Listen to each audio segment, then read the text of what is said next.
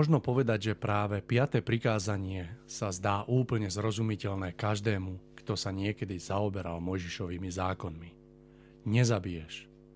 Ľudia sa väčšinou cítia byť voči tomuto prikázaniu nevinní, pretože sú si vedomí toho, že nikdy žiadnemu človeku nevzali život. Dokonca o to prísnejšie s opovrhnutím pozerajú na tých, ktorí sa voči tomuto prikázaniu previnili. Všeobecne sa na pozemských vrahov hladí ako na videdencov ľudskej spoločnosti, ktorí dokázali zmariť život iného človeka. No kto z týchto v úvodzovkách nevinných ľudí aspoň raz vážnejšie premýšľal o tom, že sa dá zabíjať rovnako i v cite a v myšlienkach? Že je možné ešte bolestivejšie ubiť druhého človeka, ak sa vypočítavosťou a intrigami nastavia páky okolností tak, aby ho úplne zrazili v životnom rozlete. A tým zmaria životné uplatnenie svojho blížneho, ktoré by v prípade jeho slobodného vývoja ohrozovalo postavenie viníka, čím by utrpela predovšetkým jeho samolúbosť. Takto ubiť znamená predsa to isté, čo zabiť. Dnes sa to deje všade, kam sa len pozrieme – Nemilosrdné zasadzovanie úderov takéhoto druhu sa stalo v pozemskom živote ľudí doslova každodennou záležitosťou. Muž nenávidí muža, žena ženu, jeden potláča druhého. Človek využíva každú príležitosť na to, aby toho druhého odstránil z cesty. Jeden druhému sa všemožne snaží zmariť životné plány – Jedno, či je to zákerné snovanie intrík proti iným, alebo je uplatnená zdanlivo oprávnená pozemská moc. Veď celý život obete je v obidvoch prípadoch zničený. Rozhodnutie sudcu či úradníka, ktorý sa vlastnou necitlivosťou iba strnulo pridržiava paragrafov, zabíja nádej každého dôverčivého človeka rovnako násilne ako fyzické ubytie. Mnohým ľuďom sa potom dokonca jedným takým rozhodnutím zmeli, zmení celý zvyšok života, ak im bola odopretá spravodlivosť alebo nejaký oprávnený nárok. Bezmocnosť a zúfalstvo zabíja vlastný duševný rozvoj často bolestivejšie než fyzické utrpenie. Už to chápete? Práve predtým varuje piaté prikázanie. Je teda celkom jedno, akým spôsobom pritom človek postupuje – či silou, nátlakom alebo postrannými cestičkami. Je jedno, či napríklad rodičia násilne zabijú v dieťati túžbu po vlastnom výbere povolania a uplatnení sa. Alebo či naopak deti zabíjajú v rodičoch nádej, že sa z nich raz stanú zrelí sebavedomí ľudia, z ktorých budú mať všetci blížni radosť. Piaté prikázanie je prekračované oveľa častejšie, ako si ľudia bežne myslia. Nezabiješ. Prikázanie predsa jasne hovorí, že sa v človeku nemá ubíjať nič živé. Nie len život fyzický, ale život. Nezabudli sme na slová, týmto činom preňho život takmer stratil cenu? Mnohí z nás už predsa na vlastnej koži zažili, aké ťažké je znovu nadobudnutie síl, ak bol raz zasiahnutý ranou, ktorá otriasla, otriasla jeho dôverou v priateľstvo, spravodlivosť a lásku. Rovnako ľudia, ktorí si sami siahnu na život, zabíjajú tým nevyhnutne aj čosi iné. Zabíjajú nádej v najbližších, ktorí ich poznali, ktorí smeli byť s nimi počas určitej doby ich vývoja a mali spoločné výhliadky do blízkej budúcnosti. Citový život človeka je predsa životom, ktorý tiež možno zabiť. Pamätaj na to každý, kto sa chceš vyhnúť prísnemu rozsudku, až raz bude podľa veľkého zákona stvorenia tvoj život hodnotený z hľadiska 5. prikázania. Tvoje vyvyšovanie a seba samolúbosť sú najnebezpečnejšími vražednými nástrojmi a hoci dnes mnohým svojim činom pripisuješ iba malý význam, raz budú svedčiť proti tebe. Nezabíjaj v iných nádej na dobro a vieru v spravodlivosť. Nebuď prekážkou ich poctivým snahám v živote. Nebrzdi rozlet ideálu mladých. Rozlet nadania a talentu v ušlachtilých hodnotách ľudského druhu. Táto múdra rada je tým pravým obsahom 5. prikázania. Nech si kýmkoľvek, sudcom, úradníkom, učiteľom, riaditeľom, vládcom národa, služobníkom Božím, robotníkom či žobrákom. Či si vojak alebo strážnik, alebo ako strážnik ochraňuješ ľudí, nech si kdekoľvek. Nezabudni na piaté prikázanie. Riad sa ním v každej chvíli tak, aby si sa nakoniec nestal nepriateľom života, lebo potom by si bol stvoriteľom označený za toho, kto zabíja. Takí ľudia nakoniec zostanú vzdialení od života, ktorým sami pri jednaní s blížnymi opovrhovali. Zostanú oddelení od života v blízkosti Božej. Od života, po ktorom predsa každý človek, ktorý v sebe nosí čo len jeden jediný záblesk citu lásky a dobra, skutočne túži. Srdečne pozdravujem všetky poslucháčky a všetkých poslucháčov, ktorí sa práve naladili na vlnu Rádia Bohemia a vítam vás v úvode 16. vydania relácie Ešte sa to dá zachrániť. Vonku prebieha nádherná jar, máme za sebou veľmi krásny a slnečný diel, deň a my si my sme už opäť pripravení v štúdiu na Orave podeliť sa s vami. Verím, že o hodnotné myšlienky. Reláciu si aj dnes rozdelíme do dvoch častí a v tej prvej budeme pokračovať v rozprávaní z cyklu Prežitky židovskej kultúry alebo zákonitá múdrosť. A taká, ako som to už v úvode spomenul, dnes, si, dnes sa pozrieme hĺbšie na význam 5. dobre mienenej rady. No a v tej druhej časti vám ponúkneme záznam relácie Cesta v zostupu, v ktorej som sa s pánom Milanom Šupom rozprával na tému, kto v skutočnosti hýbe spoločnosťou a svetom, v ktorej sme hovorili o skrytej pravde o dianí okolo nás a ktorá podľa mňa ponúka ucelený pohľad a odkrýva duchovné súvislosti svetového diania. Na samotný úvod alebo záver mojho úvodu už len pripomeniem, že reláciou vás bude sprevádzať Mário Kováčik. A teraz mi dovolte, milí poslucháči, aby som privítal oproti mne sediaceho môjho dobrého priateľa, s ktorým sa budem rozprávať na túto krásnu tému Tomáša Lajmona. Tomáš, krásny dobrý večer vám želám.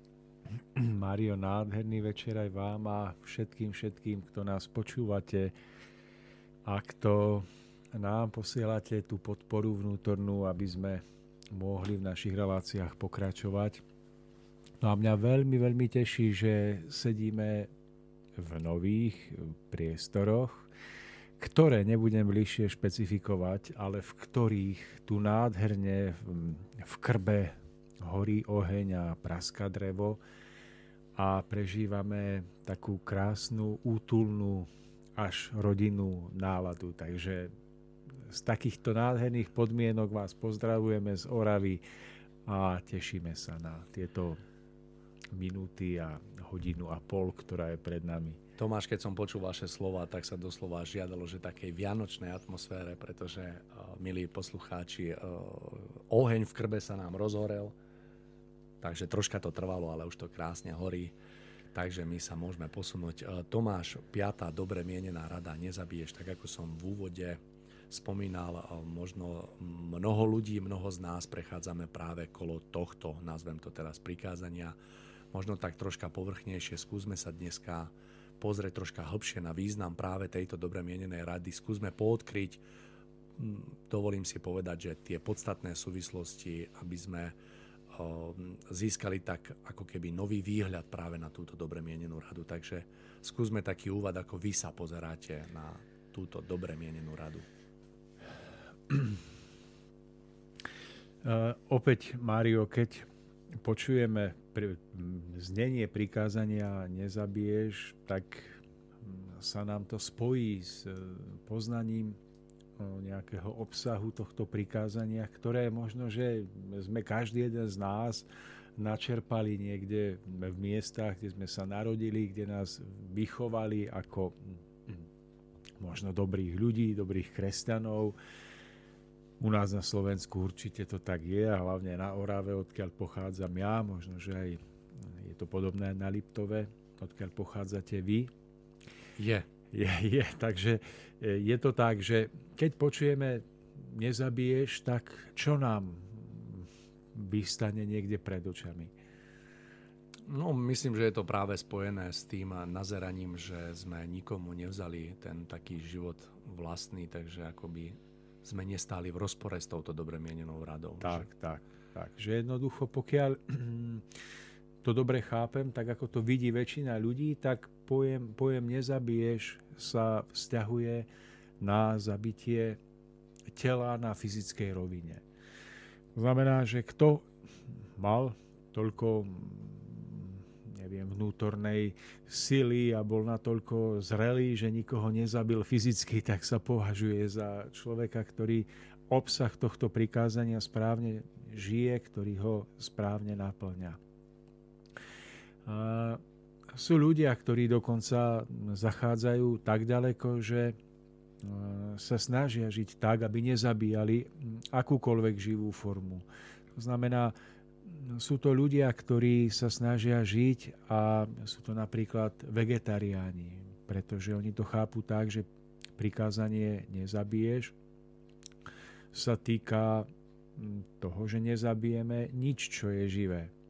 Takže oni napríklad práve kvôli tomuto dôvodu sú vegetariánmi. No a nahliadajú potom na každého mnohokrát, kto ešte pojedá meso ako na človeka, ktorý síce vraví, že nezabiješ, nezabiješ, ale v hľadničke má 20 eh, kg bravčového a hovedzieho ako na nejakého eh, človeka, ktorý hrá nejakú hru. Že, že eh, si vyberá z toho pojmu nezabiješ to, čo je mu príjemné. Takže toto je tiež jedna skupina ľudí, ktorá je stále početnejšia, pretože vidíme, že prichádzajú tu rôzne štúdie, rôzne skúsenosti ľudí, že prílišné pojedanie mesa má potom aj negatívny zdravotný dopad. A, takže pribúda počet ľudí, ktorí sa snažia žiť toto prikázanie nezabiješ tak, že nezabiť ako zabiť sa nesmie nič. No a my sa budeme snažiť v našej reči a v tom, čo tu budeme sa snažiť priblížiť našim poslucháčom, povedať o tom, že skrytá, zrejme tá najpodstatnejšia časť pojmu nezabiješ sa netýka samotnej fyzickej roviny nášho bytia, ale ako vy ste to naznačili v tom nádhernom úvode, Týka sa hlavne nefyzickej roviny, nemateriálnej roviny a stiahuje sa predovšetkým na nezabitie niečoho, čo je hlboko v nás ukryté, v podobe hodnot, ktoré možno v, na, v našom byti, v našom živote majú rovnako vysokú cenu ako samotný pozemský život, ak nie ešte vyššiu. A my sa budeme snažiť v priebehu tejto relácie si odkryť tie hĺbšie skryté hodnoty, ktoré môžeme alebo nemôžeme zabiť, alebo ktoré by sme nemali zabiť ani v nás, ani v iných ľuďoch. A pokúsime sa tomuto pojmu nezabiješ dať ten hĺbší skrytý obsah, ktorý žiaľ málo kto dnes chápe. Vníma. Vníma pretože naozaj tá, tá možno tragédia pochopenia tohto prikázania spočíva v tom, že nezabiješ na fyzickej rovine. To je všetko. Tam jednoducho končia tie najväčšie teologicko-filozofické úvahy, či už kňazov, či už filozofov a tak ďalej, pretože tá téma nezabiješ sa práve na rovine toho fyzického rozmeru potom eh, rozdrobuje na také podtémy že kedy môžeme, kedy nemôžeme zabiť, či, či môžeme zabiť v sebaobrane alebo nemôžeme v sebaobrane, kedy je vlastne chvíľa, kedy už sme v pozícii sebaobrany, kedy nie. Potom je tu veľká otázka napríklad potratov a interrupcií, že mm, preberá sa téma, či žena, ktorá mm, počala dieťa s násilnením, alebo žena, ktorá počala dieťa a zistila, že to dieťatko má nejaký ťažký, mm, ťažkú vrodenú diagnózu, handicap, či si takéto dieťatko môže ponechať, alebo ho teraz môže potratiť. Čiže je tu jednoducho veľká, veľká diskusia, ktorá tu vznikla ale ako pripomínam, ona sa stále odvíja na, na, na rovine toho fyzického poňatia zabitia a nezabitia. Nechcem ani trochu zovšednieť alebo ani trochu znehodnotiť ten, ten význam zaoberať sa tým rozmerom prikázania na rovine fyzickej, pretože je dôležité mať zodpovedané otázky, či, či e, potrat je z duchálneho hľadiska prirodzený alebo nie je, že, že, že či je prirodzené alebo nie je prirodzené sa v sebaobráne brániť aj za cenu toho, že útočník, ktorý na nás útočí, príde pri našej sebaobráne o život. Toto všetko sú jednoducho také morálne, duchovno-spoločenské dilemy, ktoré asi je dobré preberať a je dobre jednoducho nájsť na ne správnu odpoveď, aj keď v každej životnej situácii by sme sa zachovali inak, než v situácii, keď si iba utvárame nejaké názory filozofické alebo nejaké svetonázorové. Tá reálna situácia každého preverí úplne inak, keď v tej situácii je, než keď ju rozoberá niekde za stolom, za bielým stolom. Ale ako hovorím, počul som mnohé debaty na tému nezabiješ a všetky viac menej na rovine tohoto, tohoto fyzického vnímania. Ale v skutočnosti pojem nezabiješ je postavený neutrálne a všeobecne a nevymedzuje sa iba na rovinu fyzickú. A tým pádom môžeme povedať, že sa rovnakým právom vzťahuje aj na rovinu nášho vnútorného života, na zabitie alebo nezabitie práve tých spomínaných nemateriálnych, nefyzických hodnôt, ktoré sa jednoducho nachádzajú v nás aj v iných ľuďoch, ktorými sa stretávame. Uh, Takže keby sme sa na toto prikázanie pozreli z tohto hĺbšieho hľadiska a zistíme, že, že my môžeme zabiť nie len fyzické telo, ale aj niečo iné, neviditeľné, čo sa nachádza v nás alebo v iných, zistíme, že náhle nemôžeme s takou istotou povedať, že prikázanie alebo dobre mienenú radu nezabiješ, plnohodnotne zachovávame. Pretože mm, ak si uvedomíme, že čo všetko patrí do, do toho obrazu vnútorného bohatstva, vnútorného života iného človeka, čo patrí do jeho vnútra ako, ako niečo, čo je v ňom živé. Zistíme, že to môžu byť napríklad čo? Jeho ideály. Môžu tam patriť nejaké skryté, čisté túžby, ktoré má, keď sa snaží dosiahnuť niečo významné vo svojom živote, niečo možno ušlachtile, vznešené.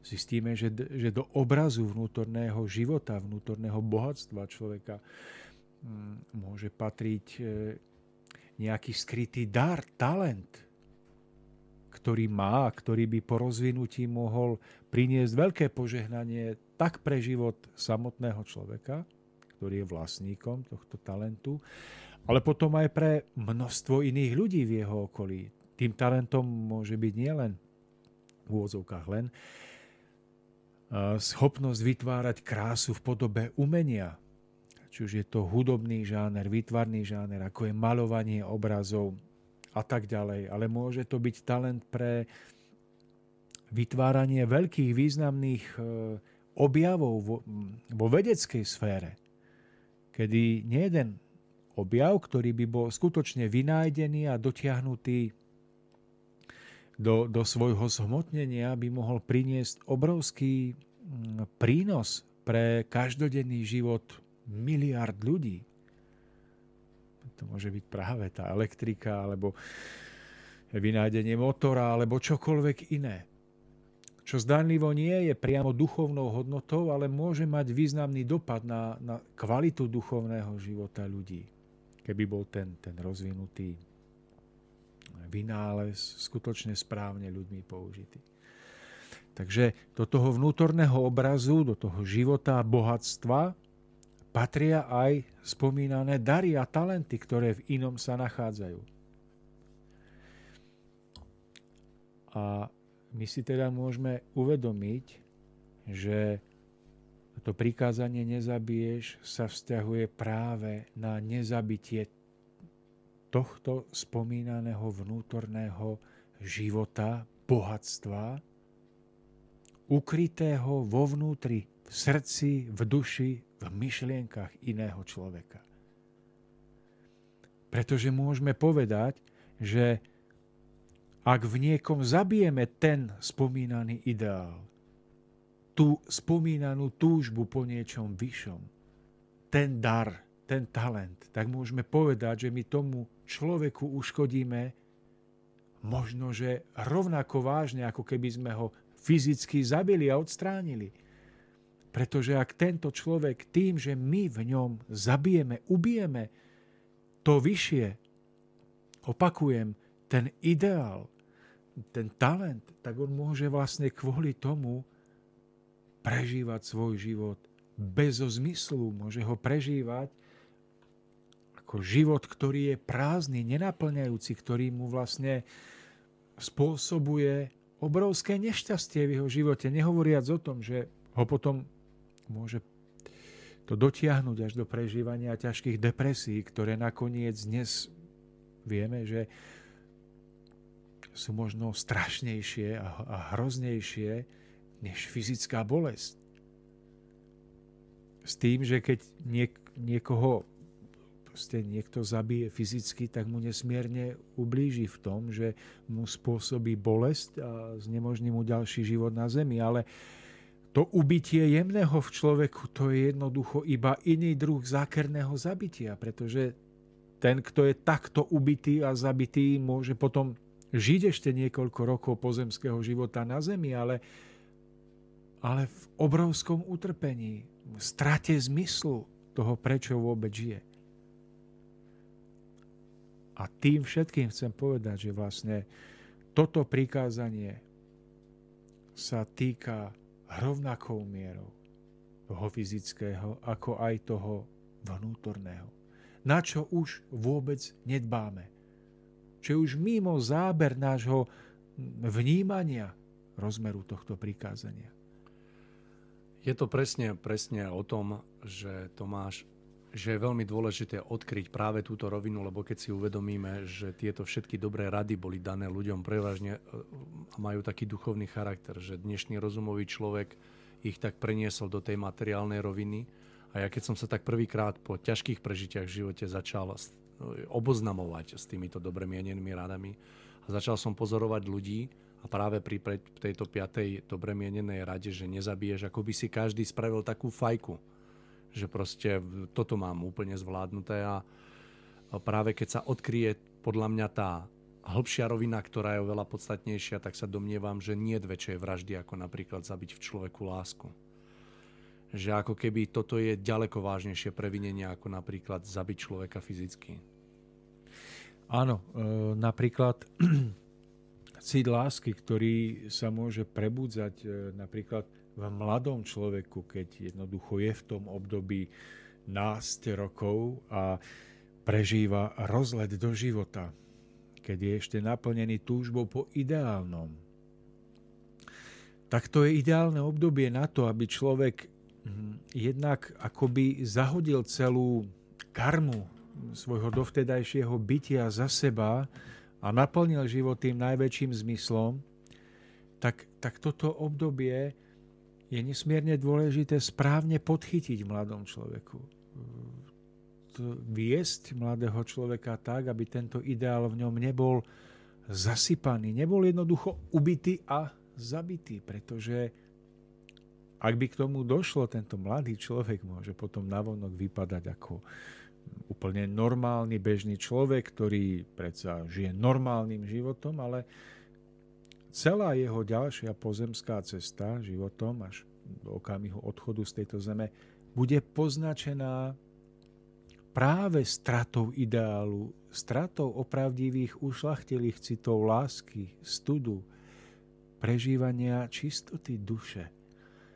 A to bude mať tak ďaleko siahly dopad na, na jeho osud. Už tu na tejto zemi, ako aj na osud po odchode z tejto zeme a možno aj na osud, ktorý bude musieť prežívať, keď sa tu možno opäť vráti, že to si nevieme predstaviť. A nič na tom nemení, že tento mladý človek sa bude tváriť tak, ako každý iný človek tu na zemi, že v podstate chodí do práce, z práce, zarába si, zabáva sa, niekedy prežije niečo ťažké, potom sa z toho otrasie a ide ďalej. To nič nemení na tom, že v jeho srdci mohla byť v tomto období zasypaná, ubytá práve tá najväčšia hodnota jeho života, ktorá by celé jeho pozemskej puti dala smer, dala cieľ.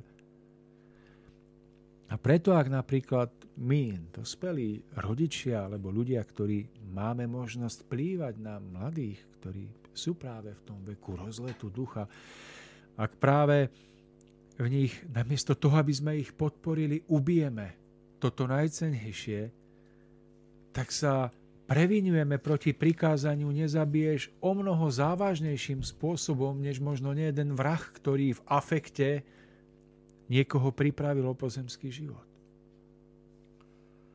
Toto sú veľmi podstatné súvislosti a má to ďaleko siahle následky, pretože Tomáš poviem otvorene, že mám s, tým, mám s tým skúsenosť, že keď to je takto, ako to dokáže človeka ovplyvniť na ďalších cestách, na ďalších rozhodnutiach, aké je ťažké sa potom vôbec pozbierať, otriasť toho a, a nájsť nový výhľad do ďalších dní. Ja som veľmi rád, že napriek prežitia, ktoré mám, tak Myslím si, že sa mi darí eh, uchopovať práve túto rovinu v dostatočnej miere na to, pretože vychovávam dospievajúcu dceru a mám možnosť to prežívať ako, ako rodič, ako otec a vidím, ako je veľmi dôležité eh, na toto veľmi dbať a naozaj veľmi dôkladne zvažovať, aby človek možno niekedy len pohľadom by stačilo, že v človeku ubije nejak, nejakú, nejakú nádej z dobrého nápadu alebo čokoľvek iné v tom dieťati. A ako sa, to, ako sa to veľmi rýchlo dá prestúpiť, keď človek je troška taký otupený voči tomuto. Mario, tá najzávažnejšia rovina hm, zabitia no, alebo nezabitia eh, na duchovnej rovine vo vzťahu napríklad k mládeži, alebo k našim deťom, alebo k deťom ako takým, sa práve týka toho zabitia ideálu vo vyšší zmysel života. To je to najzávažnejšie, čoho sa môže dopustiť každý, kto smie ovplyvňovať svojim životom, svojimi názormi, myšlienkami, slovami životy mladých ľudí. Pretože to nie je iba o tom, že mm, že niečo povieme tomu mladému človeku, či, čím zabijeme v ňom ten ideál. To, to najväčšie zabíjanie spočíva v tom našom vlastnom životnom príklade, ktorý, keď je nepríkladný, tak tým najzretelnejším spôsobom potom ovplyvňuje životy tých ľudí, tých mladých ľudí, s ktorými sme boli spojení. Čiže to zabitie sa, sa niekedy odohráva tým najnenápadnejším spôsobom, že my si iba tak žijeme, iba tak náš život. Iba tak zo dňa na deň. Iba tak sami pre seba. Iba tak, že vyhovujeme svojim prianiam, slabostiam. Že to tí mladí ľudia mnohokrát vidia a toto je pre nich to, čo ich potom ovplyvňuje na životnej ceste, ich vlastnej životnej ceste. A o to väčšia zodpovednosť je potom kladená napríklad na vychovávateľov, učiteľov, ale najmä na rodičov, ktorí sú so svojimi deťmi spojení aj tými vnútornými, neviditeľnými nitkami a vláknami, cez ktoré prenášajú určitý impuls k vývoju alebo nevývoju tá, tá, pre, pre, prepačte, tá vnútorná hodnota človeka, ktorý by mal pomáhať, podporovať všetko, čo je pod ním, hľadiska veku, skúsenosti, duchovnej zrelosti, tak tieto neviditeľné vlákna, ktoré tam idú, oni rozhodujú o tom, či všetko to nižšie je potom podporované k životu alebo upada. Zase sa potvrdzuje, ako je veľmi dôležité hľadať ten hĺbší a pravý zmysel týchto dobre mienených rád, pretože keď poviem za seba, tak naozaj, keď som to konfrontoval so sebou a prejdem si e, prikázanie nezabiješ, naozaj som fyzicky nikomu nesiahol na život, ale pri hĺbšom pochopení významu práve tejto rady som si uvedomil, že, že som vraždil dennodenne niekoľkokrát. A z vlastnej skúsenosti viem povedať, ako veľmi rýchlo, ako ľahko vážne, ako povrchne dokážeme, neuvedomujúci vôbec, že sme, že sme prestúpili toto prikázanie alebo túto dobre mienenú radu, že to dokážeme všetko tak prekročiť úplne ľahko vážne a naozaj človek potrebuje v mnohom dozreť, aby, aby si mohol povedať, že som neprekročil alebo že som v súlade s touto dobre mienenou radou. Áno, Mário, že tu naozaj nejde o to, ako pôsobiť na, na, na tie deti alebo na mládež samotnými slovami alebo nejakými výchovnými frázami, ale ponúknuť im obraz života, ktorý je vedený k vysokému cieľu, ktorý je vedený k, k cieľu, ktorý formuje každodenné kroky, každodenné skutky a postoje. A to je to, čo potom v tých mladých ľuďoch podporuje život, ich skutočný vnútorný život, ktorý aj oni by mali potom nasmerovať k tomu spomínanému ideálu, tomu vysokému cieľu, ktorý by si mali vytýčiť. Preto jednoducho eh, to, to, to, to neznamená, že keď sme nikomu nezapichli nôž do chrbta, že jednoducho stojíme voči tomuto prikázaniu bezúhonne ale čo náš život? O čom svedčí nasadenie nášho každodenného života vo vzťahu k nášmu okoliu? Tak sme ľudia, ktorí jednoducho mm, prepadli pasivite, lenivosti, prepadli mm, tej otupenosti citov. Ak sa iba vyvalujú na gauči a pozerajú si televízor a strácajú čas, ktorý im bol darovaný na vývoj, to je jasný dôkaz, že oni sami sa stratili. A tento ich vzor potom pôsobí ako zhubná nákaza, ako, ako zbraň, ktorá zabíja mladých ľuďoch túžiacich po ideáloch práve to živé v nich. Takže Mário, aby sme mohli postúpiť ďalej, toto je jedna rovina, či už k nej dochádza vedome alebo nevedome. Druhá rovina sa týka potom toho, že my mnohokrát napríklad z pozície rodičovskej výchovy k deťom zasahujeme do života našich detí určujúcim spôsobom, napríklad v otázke výbere životného partnera alebo v otázke napríklad vzdelania alebo toho životného uplatnenia, ktoré je pred nimi. Totiž stáva sa, že tie naše deti prejavia v určitom momente svojho života záujem ísť nejakým smerom, vyvíjať sa nejakým smerom, vzdelať sa v nejakom smere. Častokrát je toto ich rozhodnutie, hlavne od určitého veku, prejavom ich slobodnej vôle, ich vnútorného popudu, kam sa majú vyvíjať.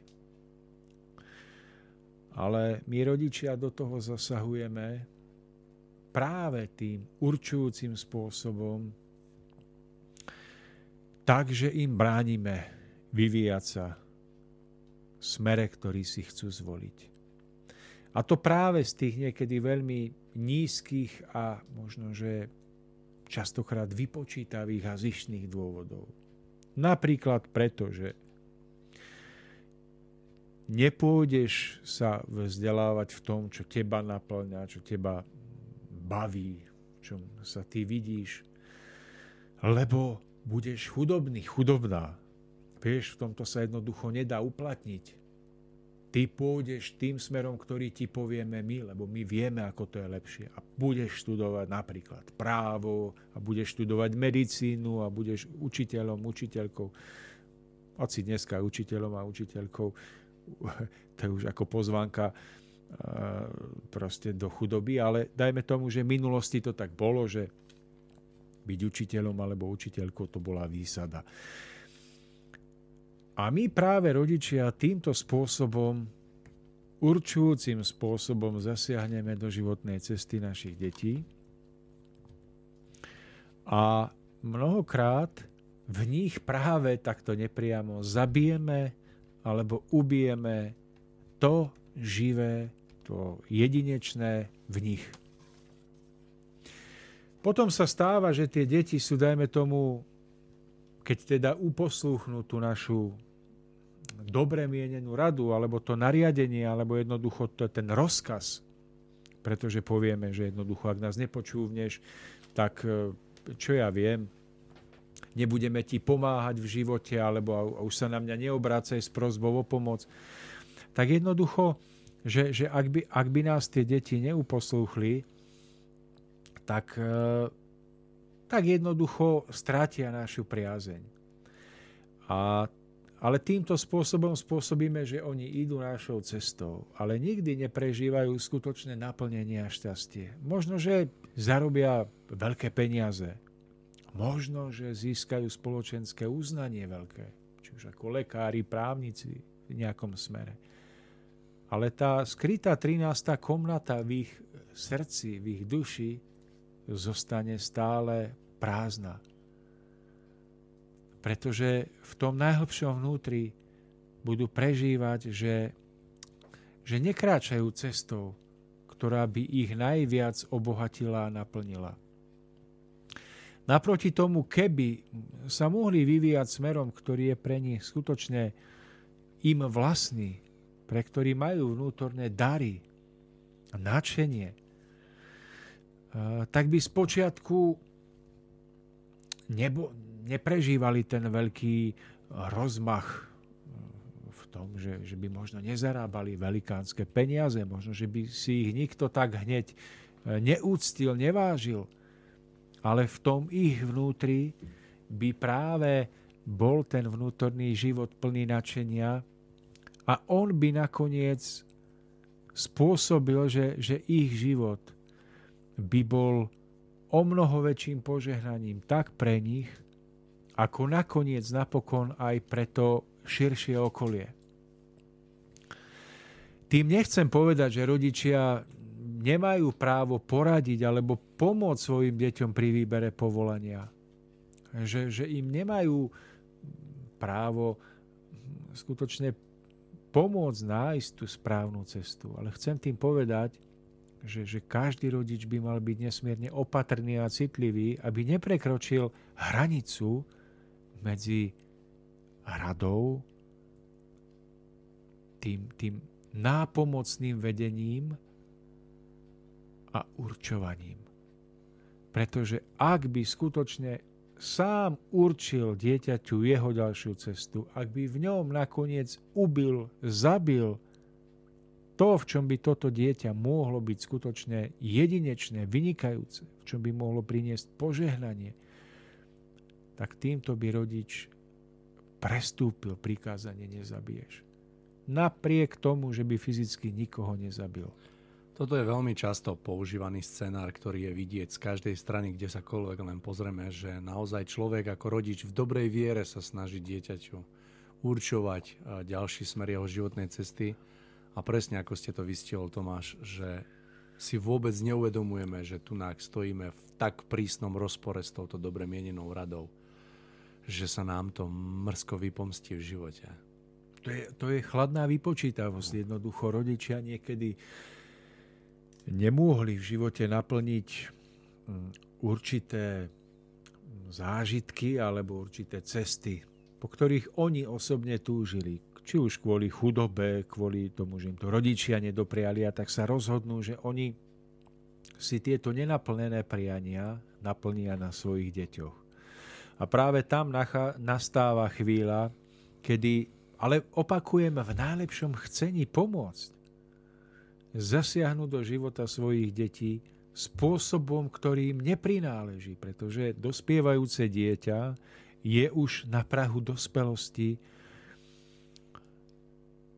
uschopnené intuitívne sa správne rozhodnúť pre ďalší smer svojej životnej cesty. A rodič by v tomto mal zohrávať úlohu priateľa, ktorý nápomocným spôsobom objasní dieťaťu podľa jeho prežití, jeho skúsenosti, ktorá cesta kam ho môže doviesť. Ale mal by byť schopný zostať na úrovni priateľa, ktorý neprekračuje hranicu dobre mienenej rady. A pokiaľ by rodič bol opravdivým priateľom a pokiaľ by nezameškal predchádzajúce roky výchovy tým správnym spôsobom, tak jednoducho to dieťa by rodičovskú radu bralo nesmierne vážne. A, a, ale predovšetkým preto, že by cítilo, že mu zostáva vnútorná sloboda v rozhodovaní. Takže, Mário, toto je tá ďalšia vec, ale sám zvážte, koľko je takých situácií, kde my ovplyvňujeme životy iných ľudí, ich ďalšie smerovanie v ich vnútornom rozvoji, v tom, čo je v nich živé. V stovkách iných situácií, než je výchova detí.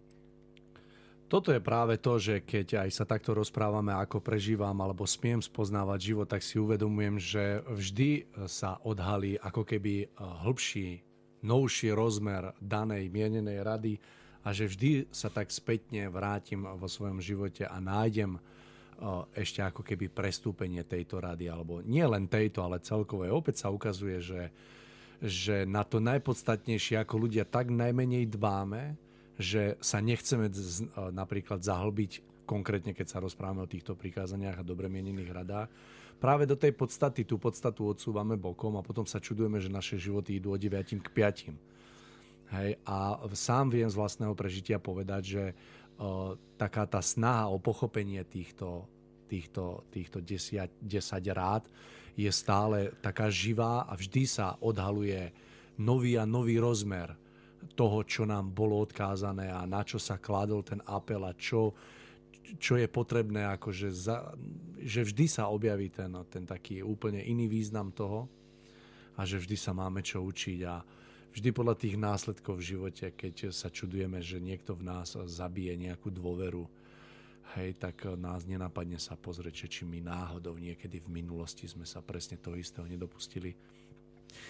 Presne tak, Mário, že to je jednoducho Mm, milión prípadov, milión príkladov, kde my môžeme zabiť v inom človeku jeho samostatnosť, jeho slobodu. Veci zoberte, že vlastne mnohokrát, neviem, to je, to je otázka manželstva, že muž v žene zabije niečo, čo je jej vlastné, alebo naopak v jej osobnej životnej ceste iba pod zámienkou manželstva ktoré práve naopak by malo podporovať slobodný rozvoj každého zo zúčastnených, tak, tak sa mnohokrát nátlakom čisto zo sebeckých prianí spôsobuje druhému utrpenie, zabitie jeho určitého daru, talentu, ktorý by chcel rozvíjať.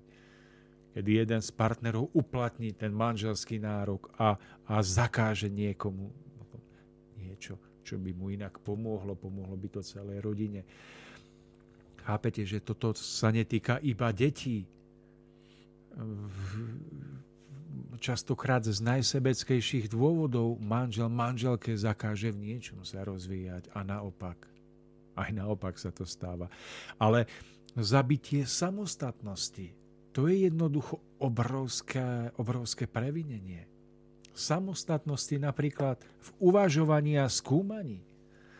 Teraz si uvedomte, že ako nesmierne sa proti tomuto prikázaniu previnuje v náboženstvách, kde sa jednoducho zakazuje ľuďom samostatne a slobodne uvažovať nad zmyslom života, nad životnými kontextami a súvislostiami.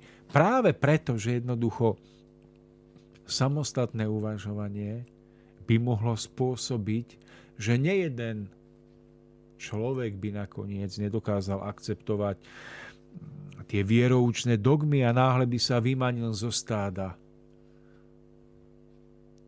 A tak, a tak pod zámienkou poslušnosti, pod zámienkou udržania nejedného veľkého náboženského spoločenstva v celku sa spôsobuje, že ľudia sú vedení k tomu, že neuvažovať, nebyť samostatný je prednosť, je cnosť pokorných ľudí.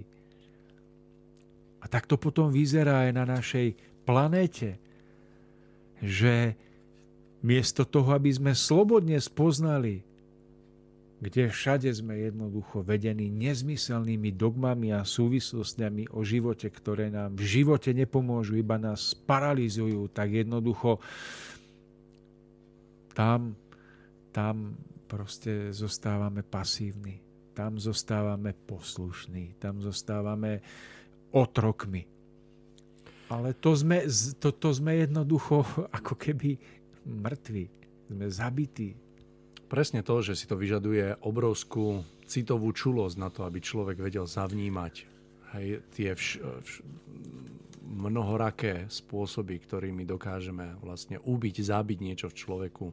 A sú to naozaj niekedy alebo častokrát úplne nevinné veci, o ktorých sa domnievame, že ani náhodou by sme cesto, akože, že sme sa ničoho nedopustili a práve v týchto takých jemných veciach dochádza ako keby v takom ubytie. Mám skúsenosť, že nazvem v úvodzovkách v obyčajnom odvrknutí rodiča, hej, že proste, ktoré si ani rodič nedokáže všimnúť, že vôbec sa niečo udialo. A toto odvrknutie dokáže v, tie, v dieťaťu ubiť tak mnohé, tak mnohé, že je veľmi ťažké sa z toho pozbierať častokrát. Mario, o ubití dôvery napríklad, to, to budeme ešte o chvíľku, ja by som rád o tom ešte osobitne povedal pár viet, ale v každom prípade zvýrazňujem tú myšlienku zabitia, ubitia samostatnosti. To zabitie je možno definitívny stav, dovršenie stavu ubíjania. Ale už to ubíjanie je v podstate porušovaním prikázania. A zvýrazňujem tú myšlienku zabíjania, ubíjania samostatnosti, pretože práve v náboženských spoločenstvách sa zvýrazňuje myšlienka nezabiješ, nezabiješ to, toho, onoho, ale málo kto si uvedomuje, že práve v týchto veľkých spoločenstvách sa zabíja to najpodstatnejšie, čo je rovnako dôležité, ak nie je podstatnejšie ako telo. Samostatnosť vnútorného skúmania a hľadania zmyslu života. Samostatnosť v skúmaní toho, odkiaľ kam prichádzame, prečo prežívame to, čo pre, prežívame. Samozrejme, že nikdy nemôžeme rozumom rozpitvať a analyzovať každú situáciu tak, aby sme presne spoznali všetky súvislosti, ktoré sú s ňou spojené. To nám nie je ani potrebné. Ale my máme chápať základné súvislosti života, aby sme pochopili, že včerajšia sejba súvisí so zajtrajšou žatvou. Aby sme neboli tak hlúpi, že jednoducho prežívame určité životné možno radosti alebo bolesti väčšinou a mali pocit, že to prichádza nespravodlivo, že je to v podstate iba trest Boží, že je to iba pričinením druhých, keď predsa nemalou mierou sme k tomu prispeli my sami včerajšou sejbou. A toto je všetko spojené s myšlienkou samostatnosti vnútorného skúmania, hľadania, ktorá je ubíjaná, zabíjaná.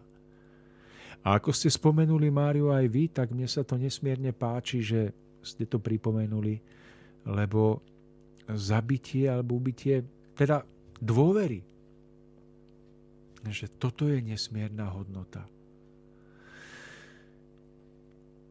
E, ešte sa vrátim o jeden malý krok. Keď vravíme o tej samostatnosti, tak ono to nemá iba ten dopad taký, taký ten možno filozoficko-duchovný, samostatnosť uvažovaní. Ale zoberte si, aký dopad má na život človeka, keď je v ňom ubíjana samostatnosť v čisto praktických veciach spravovania domácnosti. Keď matka vychováva dceru alebo otec syna.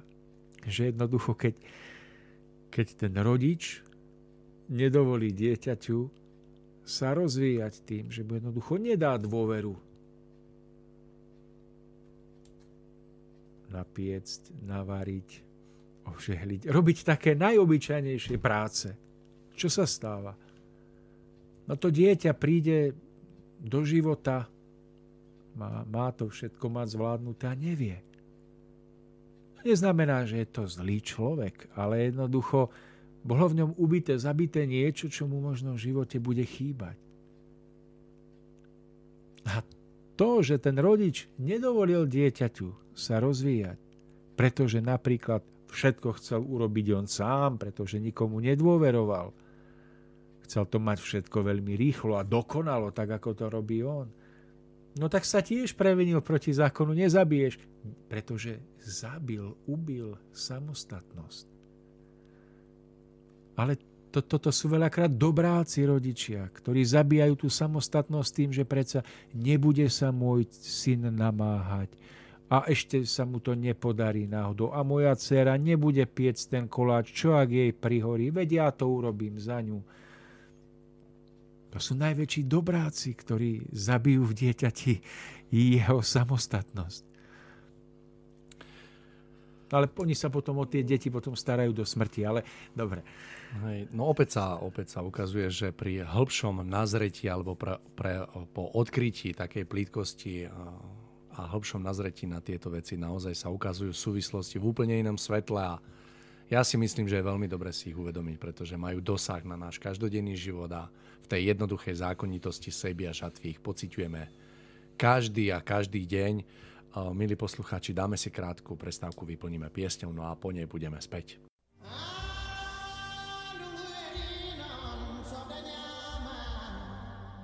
Gilambadu da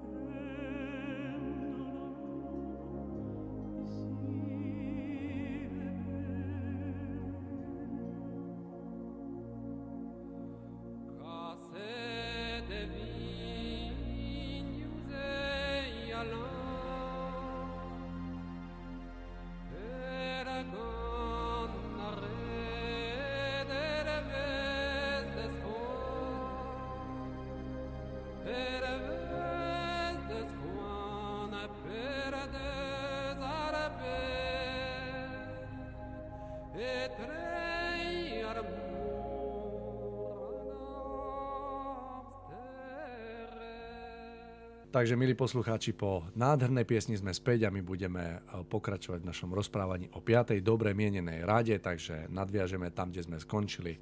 Tomáš, hovorili sme o samostatnosti, o tom, ako sa dá samostatnosť, hlavne z našej strany, ako zo strany dospelých rodičov alebo rodičov u detí ubiť, takže skúsme nadviazať, kde sme skončili.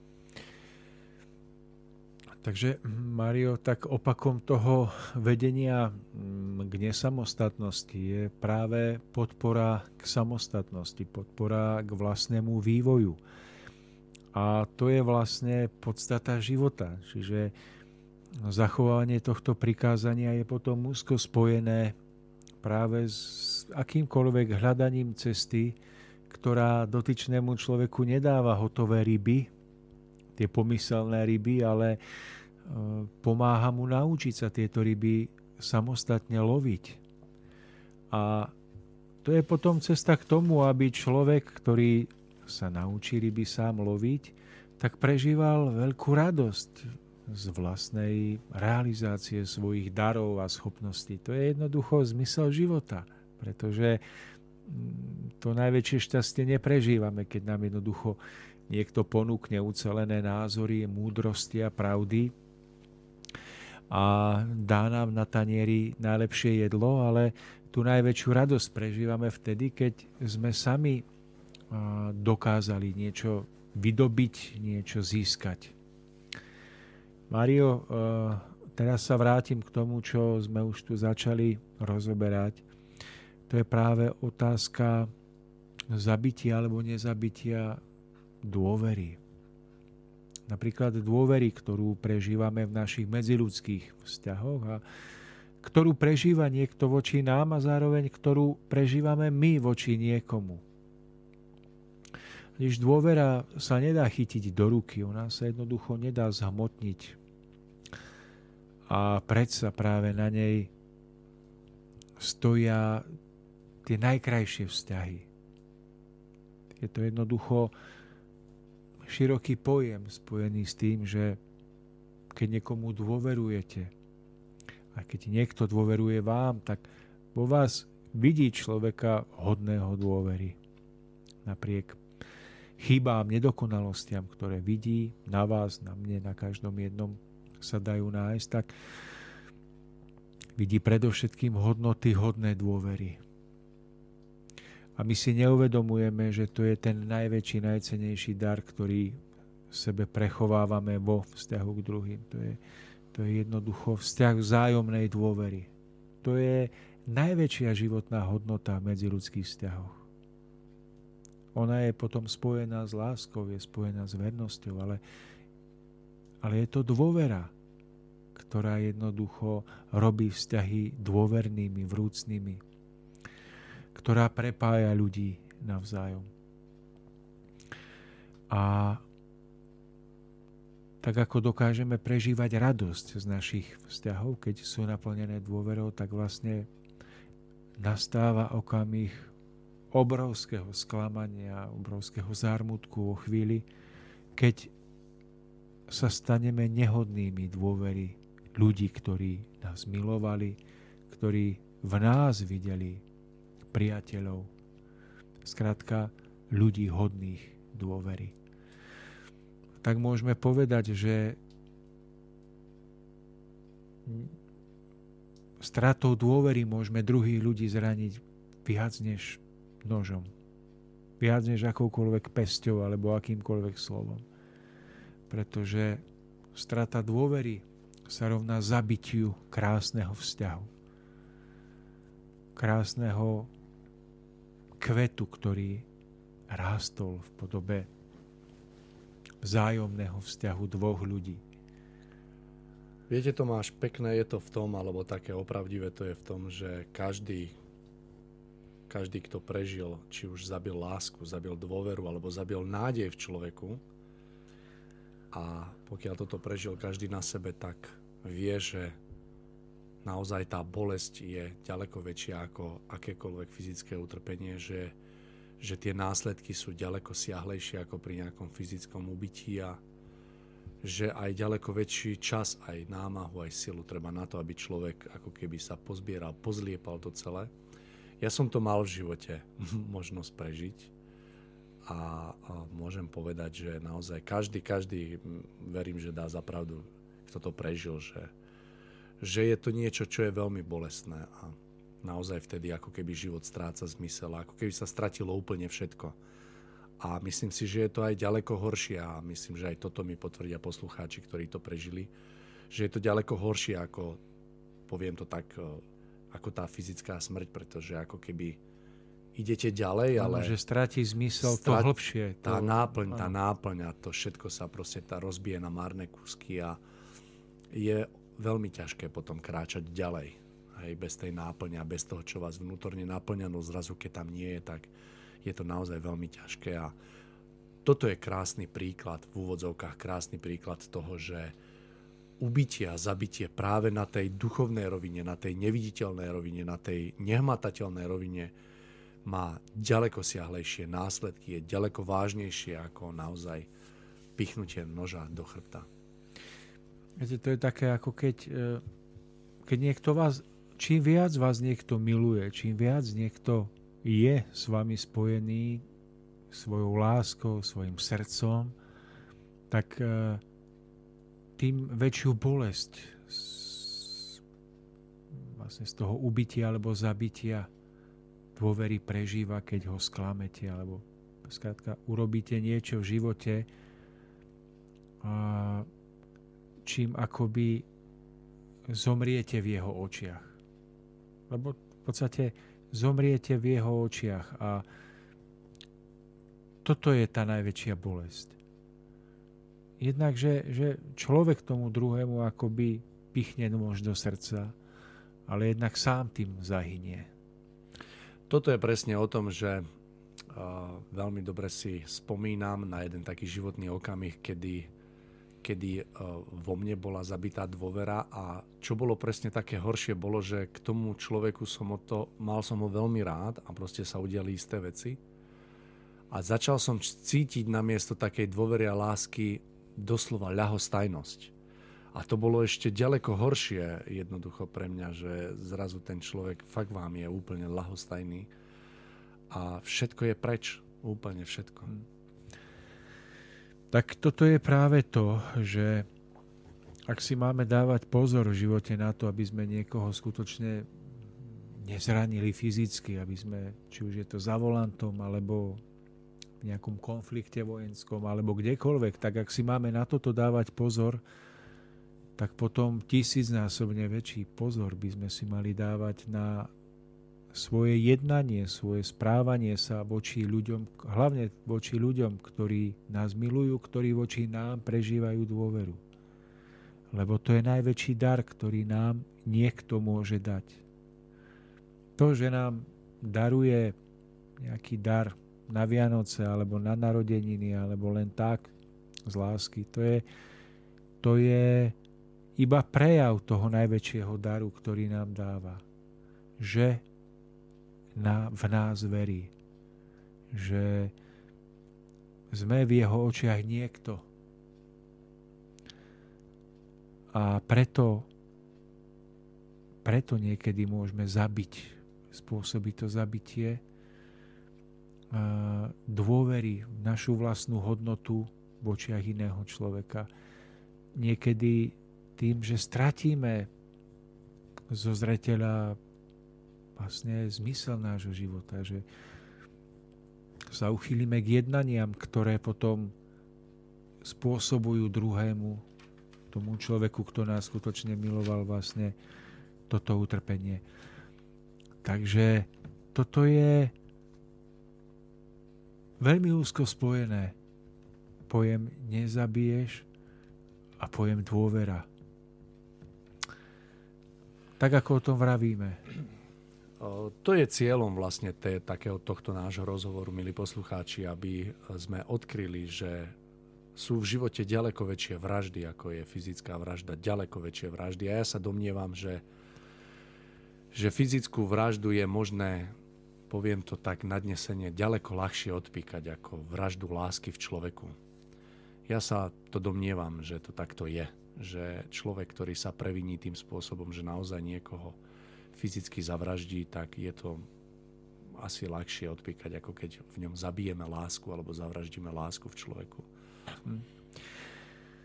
Takže e, to, to, je, to je veľmi úzko spojené, preto jednoducho, kto chce v živote prejsť tými jednotlivými zátačkami a etapami svojho života, tak aby, aby raz nemusel pri tomto prikázaní prežívať hambu za svoj život, tak, tak, tak by, by si mal niesť vo svojom srdci vedomie, že toto prikázanie je úzko spojené s pojmom dôvera. To je ten najväčší dar toho najväčšieho bohatstva, ktorý prechovávame v našich vzťahoch. To, do akej miery niekto sklame nás, do akej miery v nás niekto zabije dôveru v jeho hodnotu, je, je, je, je jednoducho jeho, ako to povedať, je to v jeho zodpovednosti, ale to najdôležitejšie je namieriť to vlastne do svojho vnútra, aby sme my tým životom prechádzali tak, aby sme, aby sme si tento dar dôvery ctili natoľko, aby sme svojim životom, svojimi skutkami aj tým, ako zmýšľame o druhých ľuďoch, vôbec tým, ako sa udržiavame na určitej duchovnej výške, aby sme, aby sme si tento dar dokázali správne vážiť a úctiť. To je základom, pretože len tak dokážeme potom nezabíjať to najcenejšie. Tomáš, ak by sme sa mohli, aby som sa predsa len no, tak v krátkosti vrátil do takej tej fyzickej roviny a chcel by som sa vás opýtať, ako vy vnímate napríklad také, že čo ešte podľa vás je prestúpením, čo napríklad mm. nie so, predsa človek sa môže vyskytnúť v rôznych životných situáciách. Ja vám poviem aj, prečo sa to pýtam, pretože s tým mám osobnú skúsenosť. Že kedy vy ešte vnímate, že napríklad, alebo čo je, poviem tak, dovolené, alebo čo je možné, že poviem príklad, existujú príklady, kedy človek napríklad fyzicky zabije človeka, nestojí v rozpore s touto dobre mienenou radou? Uh, Mário, toto je otázka veľmi individuálna. To je veľmi ťažko zo všeobecniť, ale hm, viem si predstaviť, že v určitých momentoch uh, môže, alebo v histórii došlo k určitým momentom, kedy jedna z dvoch strán prišla o, o fyzický život. A človek, ktorý, ktorý jednoducho zabil, nemal tak ťažký a tak veľký tak veľký ten stupeň previnenia, pretože mohlo ísť o prípad, kedy napríklad bránil svoje deti pred nejakým vulgárnym násilím, pred takých prípadov je milióny v minulosti, že jednoducho muž, ja neviem, išiel bojovať za, za obranu svojej vlasti alebo za ochranu alebo jednoducho záujme ochrániť svoju ženu pred znásilnením, jednoducho e, bojoval v súboji, kedy um, ten agresor padol. Tak si myslím, že toto všetko sú prípady, kedy ja úplne nevidím do toho, čo to spôsobí v živote takého človeka, ktorý takto zabije. Ale pevne verím tomu, že ak aj dojde k zabitiu nie preto, že, že ten, kto zabíja, má nenávisť v srdci voči tomu, koho zabíja, ale že naozaj iba si bráni určité základné práva alebo hodnoty, ale hlavne práva alebo hodnoty iných ľudí, ktorých chce ochrániť a ktorí sú hodní ochrany, tak, tak si myslím, že v tých zákonoch spravodlivosti a zákonoch života môže byť všetko videné inak, než, ne, než vidí možno nejaký jednostranný pacifista. Pýtam sa preto, lebo ja sa domnievam, že ako keby istý druh obranej vojny je vo stvorení dovolený. Že brániť sa je úplne prirodzené a pritom pokiaľ dôjde k tomu, že sa niekomu zoberie život. A je to presne o tom vnútornom nastavení. Poviem jednoduchý príklad. Dneska žijeme vo svete, kedy sú fakt čestní a skutoční chlapi na miestach, ktoré, ktoré, ktorí plnia úlohy, ktoré sú spojené naozaj s ohrozením životov mnohých ľudí napríklad, ktorí sa zaoberajú terorizmom alebo v rámci armády sú vysielaní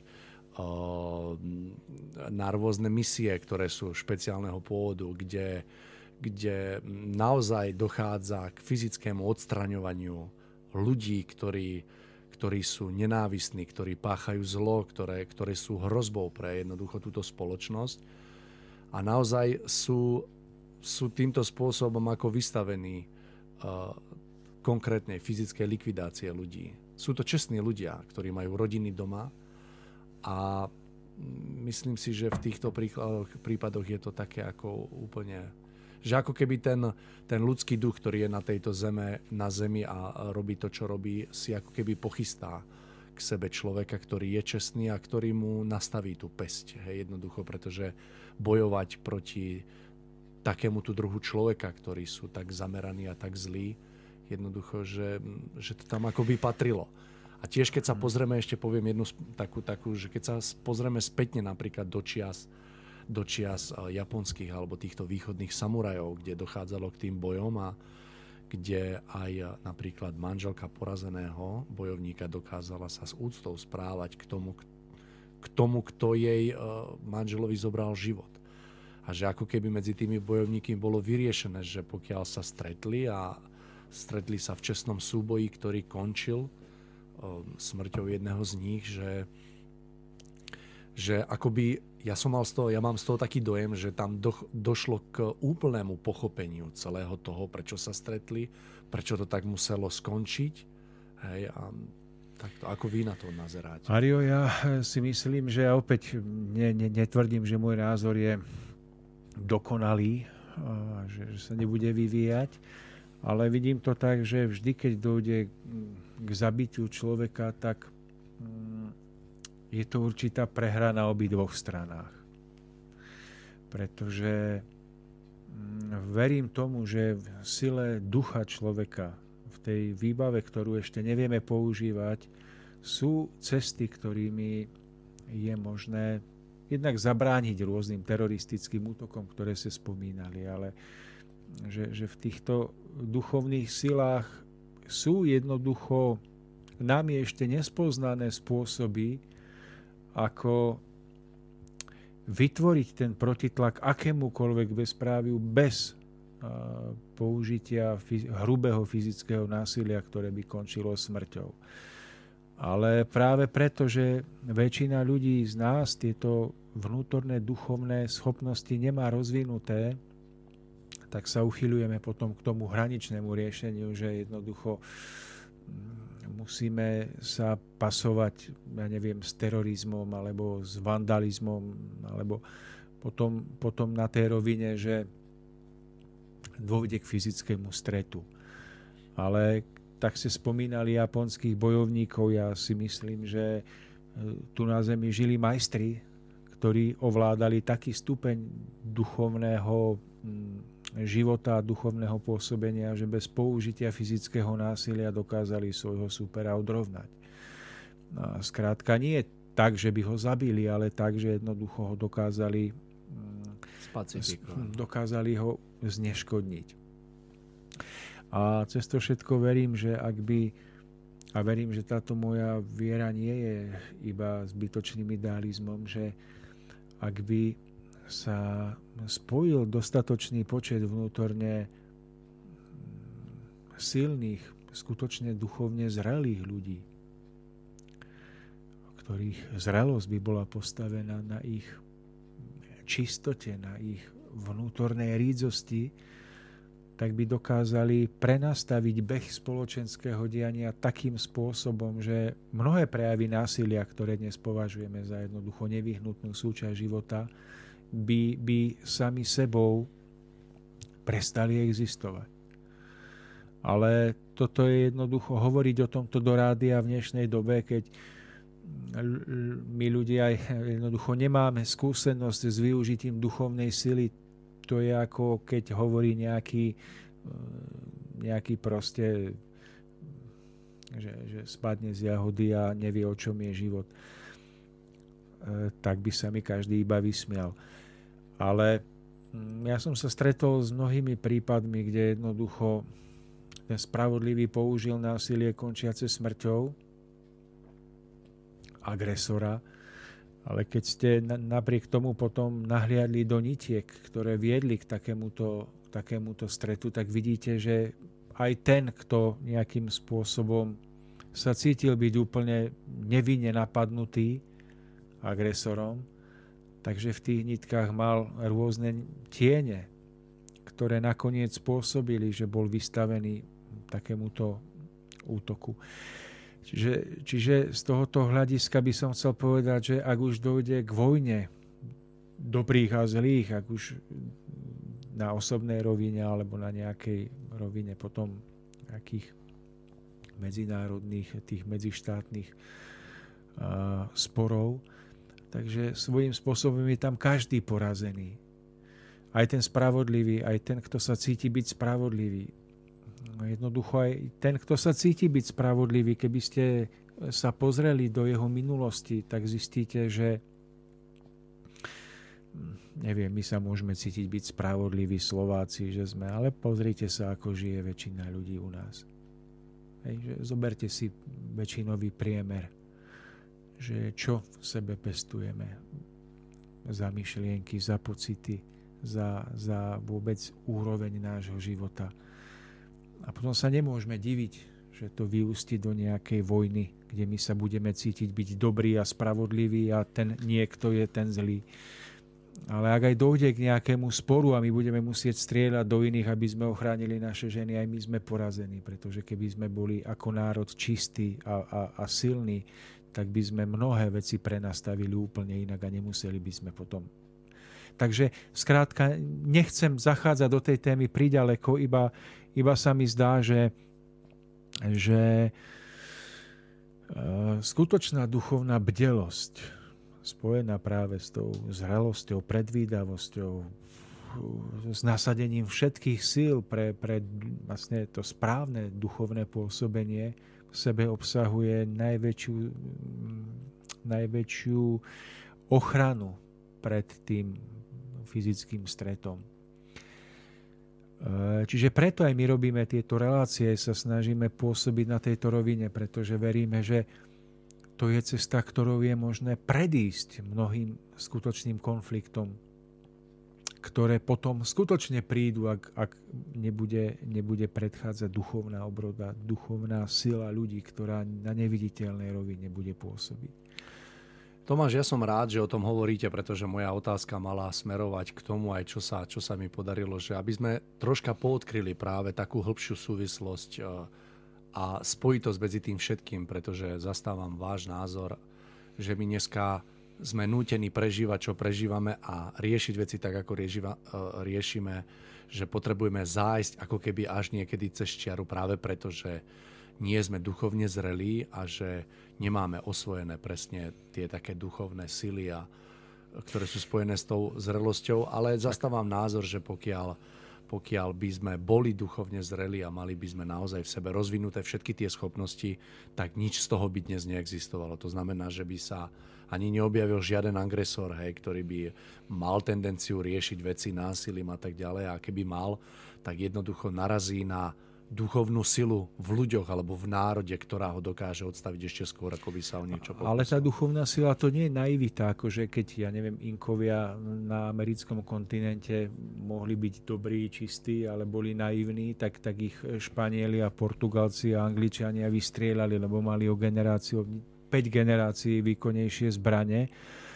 A tak, tak nechcem povedať, že, že tá duchovná zrelosť, to je jednoducho tá naivita, také, tak, keď si človek žije v obláčiku, alebo národ žije v obláčiku. Ale tá duchovná zrelosť obsahuje aj najvyššie bdelosť nasadenia v tom, v tom hmotnom vnímaní vývoja, e, rovnováhy, e, čo sa týka vo vývoji zbraní a tak ďalej. Takže táto rovnováha žiaľ udržiava svet, svet v miery, pokiaľ by tie zbranie hromadného ničenia mala len jedna strana, tak nukleárne zbranie, tak už dávno tu nie sme. Takže chcem tým povedať, že, že v, súčasťou toho pojmu duchovná zrelosť je jednoducho oveľa viac, než len to naivné e, dobrácké vyčkávanie, že nám nikto nedá mm. po nose alebo po hube, ale to je jednoducho v tom, že, že tá duchovná zrelosť je jednoducho kvalita, ktorú ešte nepoznáme. A ona potom pôsobí tajúplným spôsobom a dokáže robiť veci, ktoré predchádzajú násilu. Môj subjektívny názor je napríklad taký, že e, v tom roku 1937, 38, 39, keď Hitler nastúpil k moci v Nemecku a keď sa snažilo ovládnutie nielen Európy, ale nakoniec asi celého sveta, Uh, takže napríklad uh, osobnosť Tomáša Garika Masarika a vtedajšej duchovnej úrovne Československa bola práve tou neviditeľnou brzdou, ktorá Hitlerovi bránila v expanzii. To sú veci, ktoré sa nedajú ani vedecky dokázať, ani jednoducho sa nedajú nejakým spôsobom odmerať, ale ja verím tomu, že charizma prezidenta Masarika, ľudí, ktorými sa obklopil, nie asi všetkými, ale ľuďmi, ktorými sa obklopil a určitá duchovná zrelosť národov pôsobila ako, ako neviditeľná tajúplná sila, ktorá Hitlerovi nedovolila prejsť čes, cez Československo. Až potom, keď jednoducho sa prezident Masaryk zdal svojho úradu a situácia sa zmenila, tak Hitler expandoval a prešiel cez nás ako nôž cez maslo. Ale to sú neviditeľné vnútorné deje, v ktoré verím a o ktorých som presvedčený, že pôsobia. Je to, to je, je to význam, ja to vnímam, Tomáš, ako význam duchovných súvislostí, ktoré, ktoré sa snažíme tu na aj podkrývať pri jednotlivých tých témach. A práve tieto duchovné súvislosti a tá podstata duchovná má ten najväčší vplyv. A to už každý sa môže sám v živote presvedčiť, že, že to neviditeľné dianie má ten najväčší význam v našom živote. A uh, jeden veľmi veľmi môj dobrý priateľ mi spomínal príbeh, eh, kedy dokázal svojim stupňom duchovnej zrelosti, v ktorej je obsiahnuté tak mnohé, odzbrojiť človeka, ktorý bol ochotný ho plný nenávisti a hnevu fyzicky napadnúť. A ten človek sa vôbec nejako nebránil, ale stál vtedy rozhodujúce z môjho pohľadu bolo práve jeho vnútorné nastavenie v tej situácii, že že ani na okamih nedovolil, aby do jeho srdca, srdca vošla, vošiel hnev alebo nenávisť. A práve toto vnútorné stanovisko malo tak obrovský vplyv a dopad na útočníka, že jeho pesť sa zastavila pred tvárou. A ja želám každému človeku, aby sa v živote o moci tejto tajúplnej sily, ale ktorej každý deň využívame na svoju každodennú činnosť, presvedčil a vtedy dôjde k takému lepšiemu porozumeniu o tom, že čím vôbec dokážeme ako ľudia disponovať a čo všetko sa dá dokázať. Uh, takže Mário, ja iba súhlasím, pretože, pretože ak dôjde k vojne, tak, tak sú porazení všetci. To nie víťaza, kto videl filmy o vojne, alebo ešte viac, kto vojnu niekedy zažil, čo len na chvíľu, tak vie, že tam sú porazení všetci. A rovnako je to aj v prípade neviem, nejedného prípadu, kedy si mladá žena povie, že neviem, prišla k počatiu uh, neželaným spôsobom a príde za lekárom, že ona si chce nechať urobiť potrat, že, že má na to morálne právo. Ale preto hovorím, že porazené sú, porazené sú obidve strany, pretože, pretože nebolo to tak, že možno práve táto istá žena na seba navezovala mnohé myšlenkové formy smerujúce od mužov k nej. Také tie nízke, žiadostivé práve spôsobom, ako sa odievala, na aké, v akých miestach sa zdržiavala, aké myšlienky prechovávala, ako žila vo svojom vnútornom živote, alebo to keby sme mohli vidieť, tak zistíme, že nie jedna takáto žena, ktorá sa cíti byť dotknutá, si práve sama vykoledovala problémy, v ktorých sa nachádza. Ona si možno nechá to dieťa zobrať, ale v tých jemných nitkách sú, sú porazení obidvaja. Je to presne o tom, ako keď ide sporo odetá žena po ulici a keby mala možnosť splniť každú jednu tú myšlienku a túžbu, ktorú na ňu vtedy istá časť mužov vyšle, tak som presvedčený, že už sa nikdy tak neoblečie. Čiže e, to je, to je tá, tá skrytá, ten skrytý obraz, že uh, jednoducho my si môžeme povedať, áno, tak tá žena tak bola niekde chudera a tam vyskočil niekto spoza rohu a bol taký drzý a agresívny a, a, a spôsobil jej toto. A nevraví možno, že skutočne je mnoho prípadov takých, kde, kde tá dievčina, žena pri všetkej počesnosti ehm, sa stane súčasťou nejakého útoku. To, to všetko treba zvažovať individuálne, ale, ale obrovské percento takýchto situácií, kde sa napríklad zdá byť jednoznačné, že kto je vyník a kto je obeď, že, že, že sú vynikmi obidve strany. A tu chcem preto povedať ešte raz, že, že tá duchovná zrelosť, to, čo človek prežíva vo svojom vnútornom priestore svojho života, má tak silný dopad na no, vôbec to, ako druhí ľudia reagujú na nás, to, ako sme vedení, aby sme stáli tam, kde máme stáť, aby sme ostali v bezpečí. Že jednoducho to, to sú tie múdre veci, ktoré sú dané duchovnej intuícii každého z nás. A buď budeme schopní tou intuíciou kráčať, alebo jednoducho pôjdeme stále iba, iba, iba s pohľadom predtým na vonkajšie prejavy všetkých dejov a nebudeme ničomu chápať. Budeme hlúpi. Je to tak, milí priatelia, majme na pamäti, že naše to najhlbšie vnútro dáva do pohybu všetky tie zákonitosti, ktoré, ktoré nám predurčujú našu vlastnú cestu a je to veľakrát tak, že, že naozaj sami niekedy často dávame podnet k tomu, čo sa nám všetko udeje. Takže buďme preto bdeli a vnikajme do týchto podstád a pravd života vždy čoraz hlbšie, aby sme sa stali znalcami, aby sme nemuseli v budúcnosti prežívať bolestivé chvíle plné utrpenia.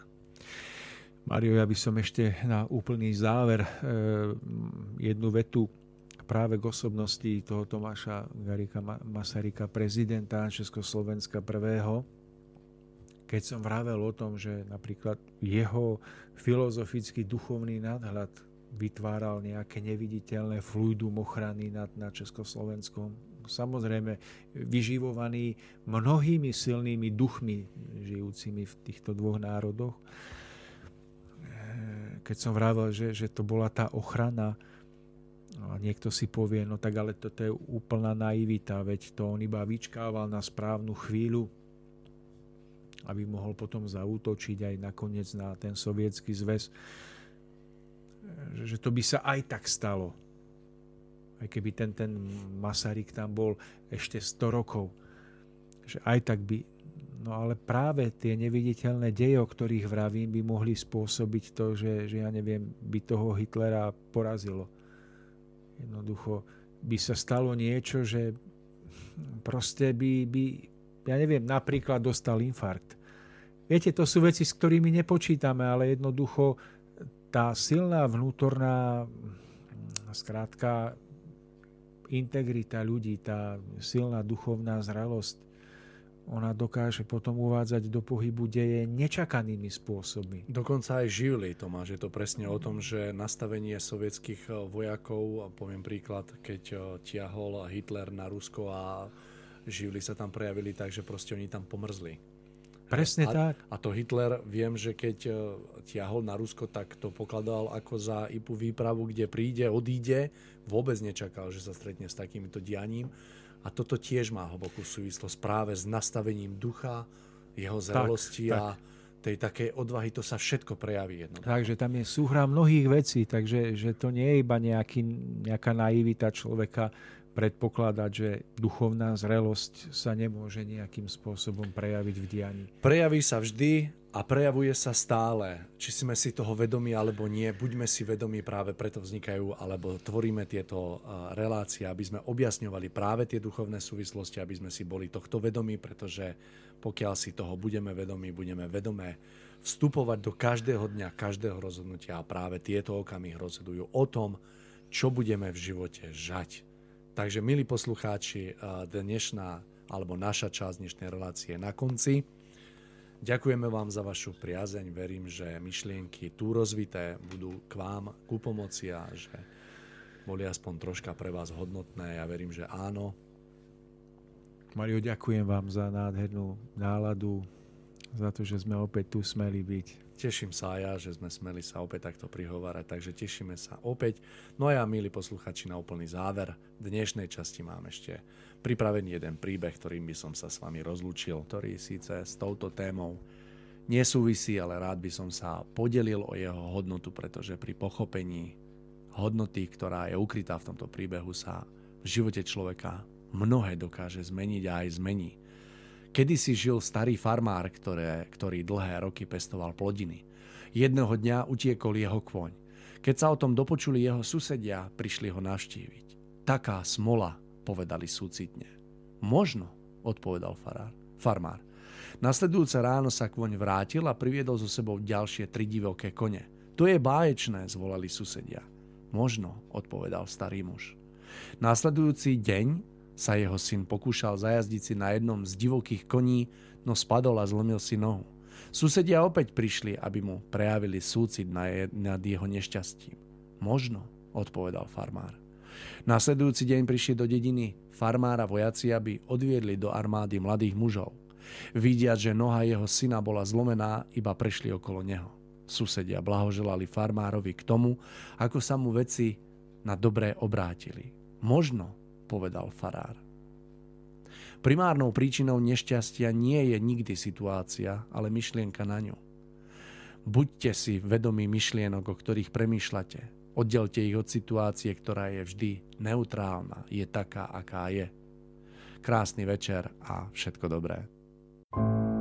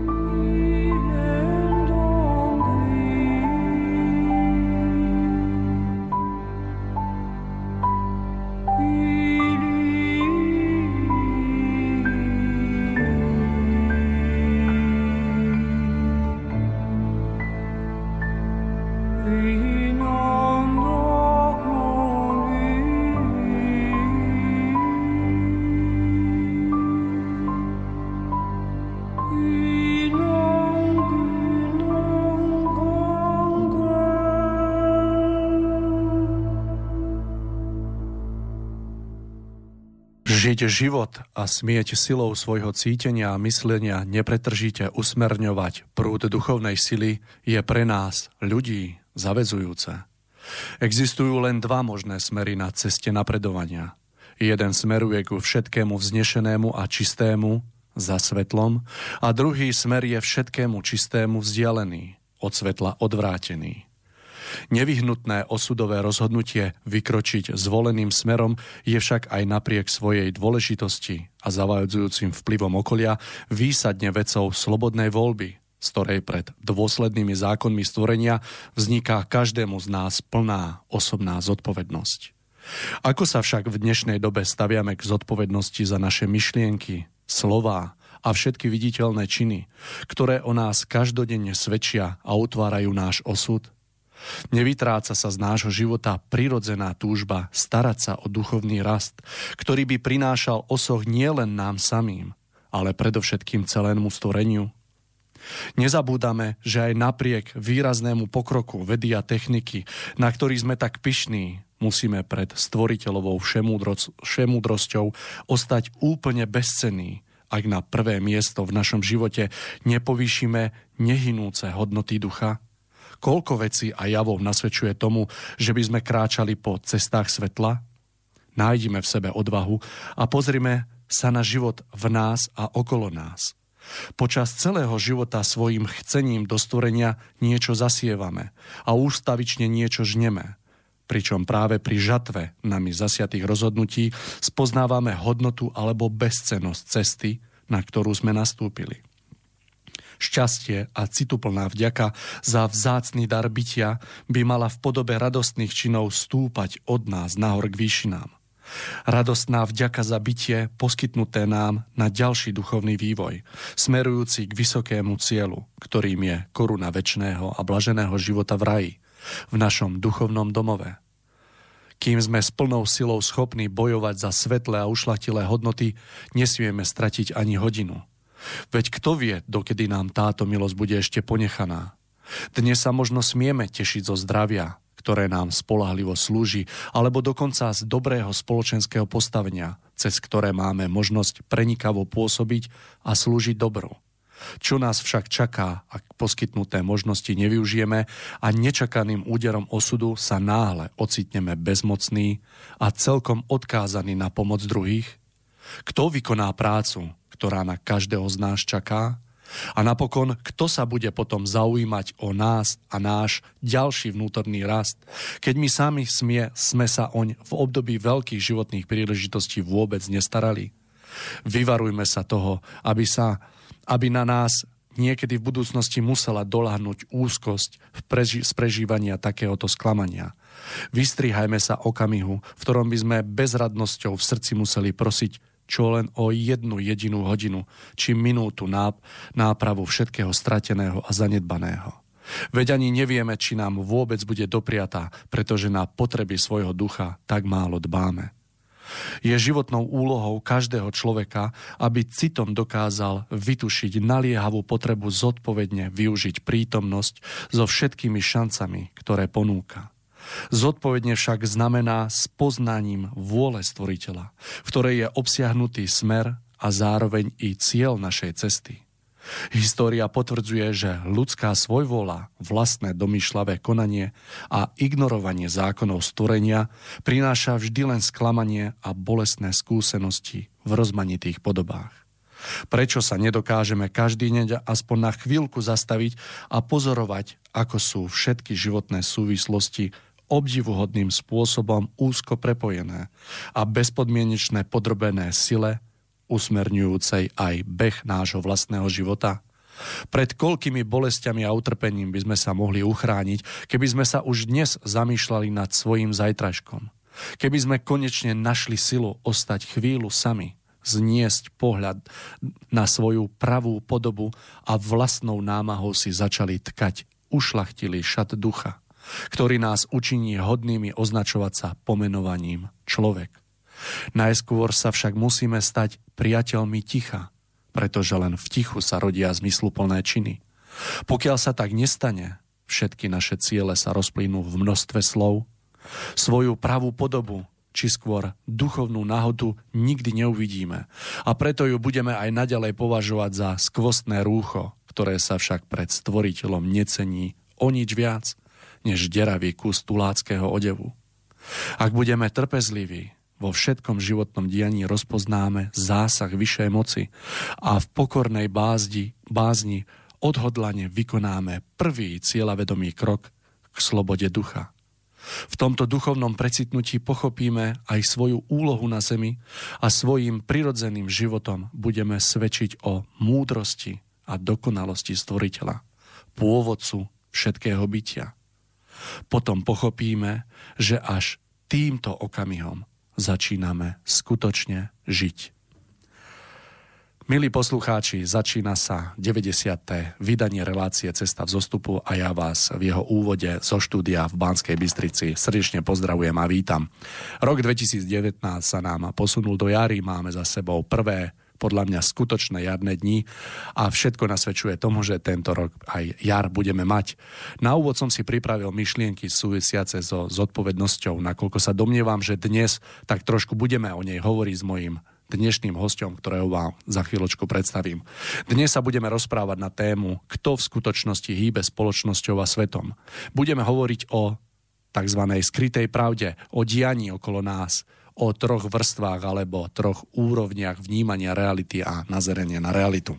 No a na túto krásnu tému sa budem rozprávať už s našim stálym hostom, ktorý síce nesedí oproti mne, ale ktorého by som mal mať na telefonickej linke priamo z domu, takže ja to teraz vyskúšam. Takže halo, halo, dobrý večer, pán Šupa, počujeme sa? Dobrý večer. Tak, áno, počujem vás. Takže ja vás veľmi dobre počujem. Verím, že aj vy mňa a už e, na úvod na, teda na záver môjho úvodu dodám, že dnes sa k nám nebudete môcť dovolať, pretože telefonická linka je obsadená mojim hosťom, takže jediný náš kontakt je mail studiozavináčslobodnyvysielač.sk no a na samotný záver už len doplním, že reláciou vás bude sprevádzať Mário Kováčik. Takže, pán Šupa, verím, že sme pripravení. Ak by ste dovolili, nechám vám taký uh, priestor na krátky úvod do tejto problematiky, takže ja sa na to teším. Nech sa páči. Dobrý deň.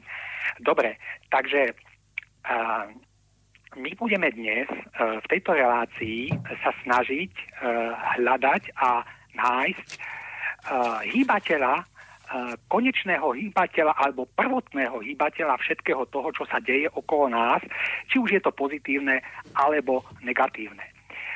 Každopádne ja v dnešnej relácii môžem garantovať dve podstatné veci. Prvou z nich je to, že oným prvotným hýbateľom všetkého toho, čo sa deje okolo nás, je niekto úplne iný, než sa ľudia vo všeobecnosti nazdávajú. I keď pravidelní poslucháči týchto relácií budú pravdepodobne tušiť, o koho asi konkrétne pôjde. No a druhá vec, ktorá, ktorú môžem garantovať, je, že pri eh, postupnom prenikaní vrstvami spoločenského povedomia až k pravému pôvodcovi všetkého si dnes e, rozhodne nebudeme dávať servitku pred ústa a budeme pomenovávať veci tak, ako žiaľ v skutočnosti vyzerajú a akými oni naozaj sú. To znamená, že dnes tu nebudú činné ani aktívne nejaké milosrdné lži, ani nejaké e, rafinované zastieranie pravdy, ale e, v plnej nahote si ukážeme, ako to v skutočnosti vyzerá s našim svetom a aká je reálna vnútorná úroveň toho, čo my dnes tak vzletne radi označujeme pojmom ľudská civilizácia.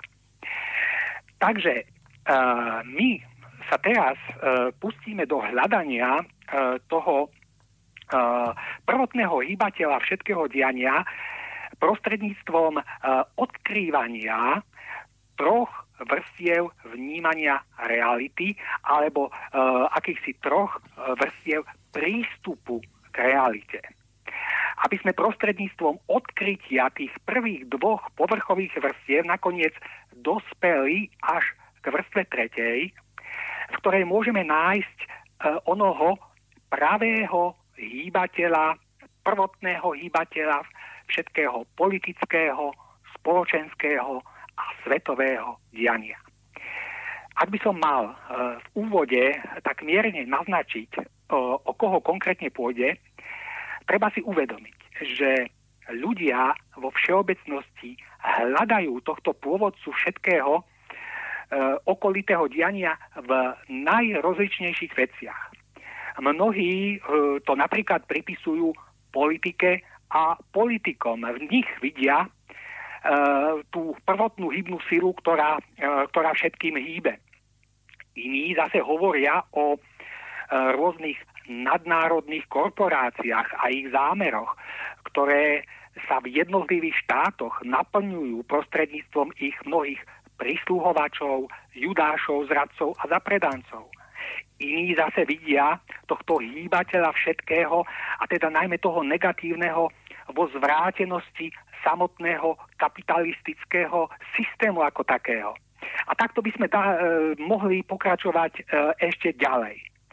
Každopádne však e, chcem e, takto v úvode zdôrazniť, že e, tým hýbateľom je naozaj niekto iný, než sa ľudia vo všeobecnosti nazdávajú a než sú vôbec ochotní pripustiť.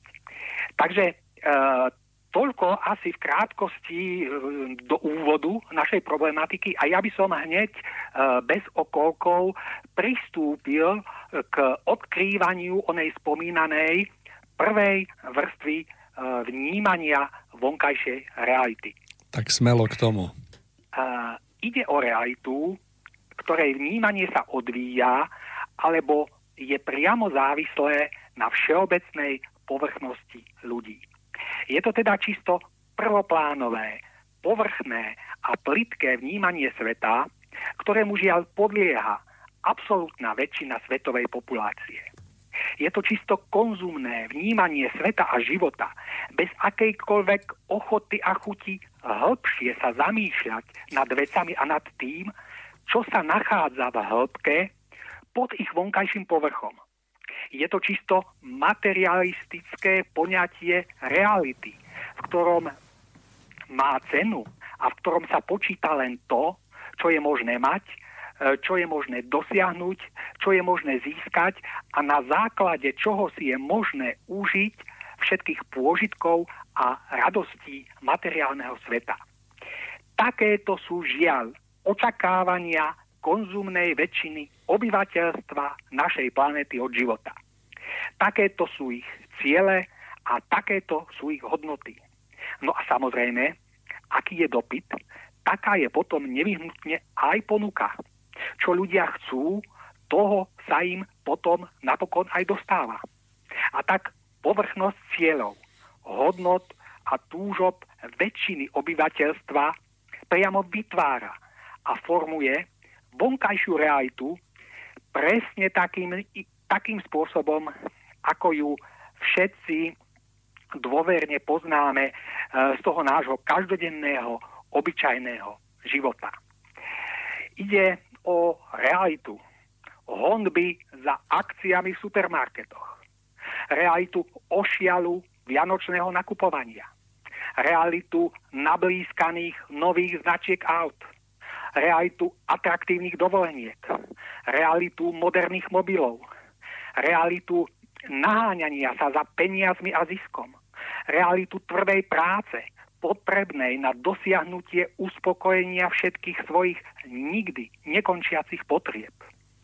Je to realita plitkej a prázdnej zábavy v televízii, realita plitkých a prázdnych rozhovorov, cieľov a hodnôt, je to realita, ktorá v podstate až na malé kozmetické chybičky systémovo, absolútne dokonale vyhovuje konzumnej väčšine. A žiaľ vyhovuje im až do takej miery, že keby snáď prišiel niekto, kto by sa im snažil ponúknuť čosi hodnotnejšie a hlbšie, považovali by to za niečo rušivé, za niečo nekompatibilné s ich vlastnými prianiami. Nechápali by to a nerozumeli by tomu, pretože by to nechceli chápať a nechceli by tomu rozumieť. bolo by im to lahostajné, pretože ich duševný obzor a schopnosť ich myslenia uviadli v povrchnosti a nenáročnosti, presne tak, ako keď uviazne loď na pličine. Ide o duševný rozmer, jednoznačne sa pohybujúci iba intenciách pojmov chlieb a hry. To znamená, že po tvrdej práci, uh, ktorú musíme vykonať, je v prvom rade potrebné nasýtiť svoje brucho a potom vyplniť voľný čas plitkou a nenáročnou zábavou. Uh, o tomto sklone más uh, sa samozrejme vedelo už začias starovekého Ríma. A doteraz sa na tom takmer nič nezmenilo. Zmenila sa iba vonkajšia forma. Menia sa iba vonkajšie kulisy. A tak je tomu aj dnes. Uh, to znamená, uh, všetko toto zostalo, iba tu máme všetko prispôsobené uh, k modernej súčasnej dobe. To znamená, že ten chlieb v súčasnej dobe predstavuje okrem základnej obživy aj uspokojenie rôznych iných E, základných aj nadštandardných potrieb. No a tie hry predstavujú rôzne formy e, modernej zábavy a moderného e, využitia voľného času, ako je treba plitká a nenáročná literatúra, plitké a nenáročné filmy, plitké až stupidné televízne programy, plitká a úbohá divadelná produkcia, komerčné rozhlasové stanice a samozrejme internet, používaný v prevažnej miere len na šírenie plitkosti, povrchnosti, úbohosti a zvrhlosti. A hoci v dnešnej dobe už existuje skutočne množstvo kvalitných e, rôznych alternatívnych e, médií, drvivá konzumná väčšina zostáva stále verná tým mainstreamovým, pretože práve pri ich sledovaní a počúvaní je možné čo najmenej myslieť. Nenáročnosť a plitkosť v myslení je totiž tým najdôležitejším kritériom toho, čo ma si príjmajú a čo už prijať nie sú schopné. No a šedé eminencie, stojace v pozadí, o ktorých budeme hovoriť v súvislosti s druhým stupňom vnímania reality, tento trend všeobecnej povrchnosti a plitkosti más intenzívne podporujú.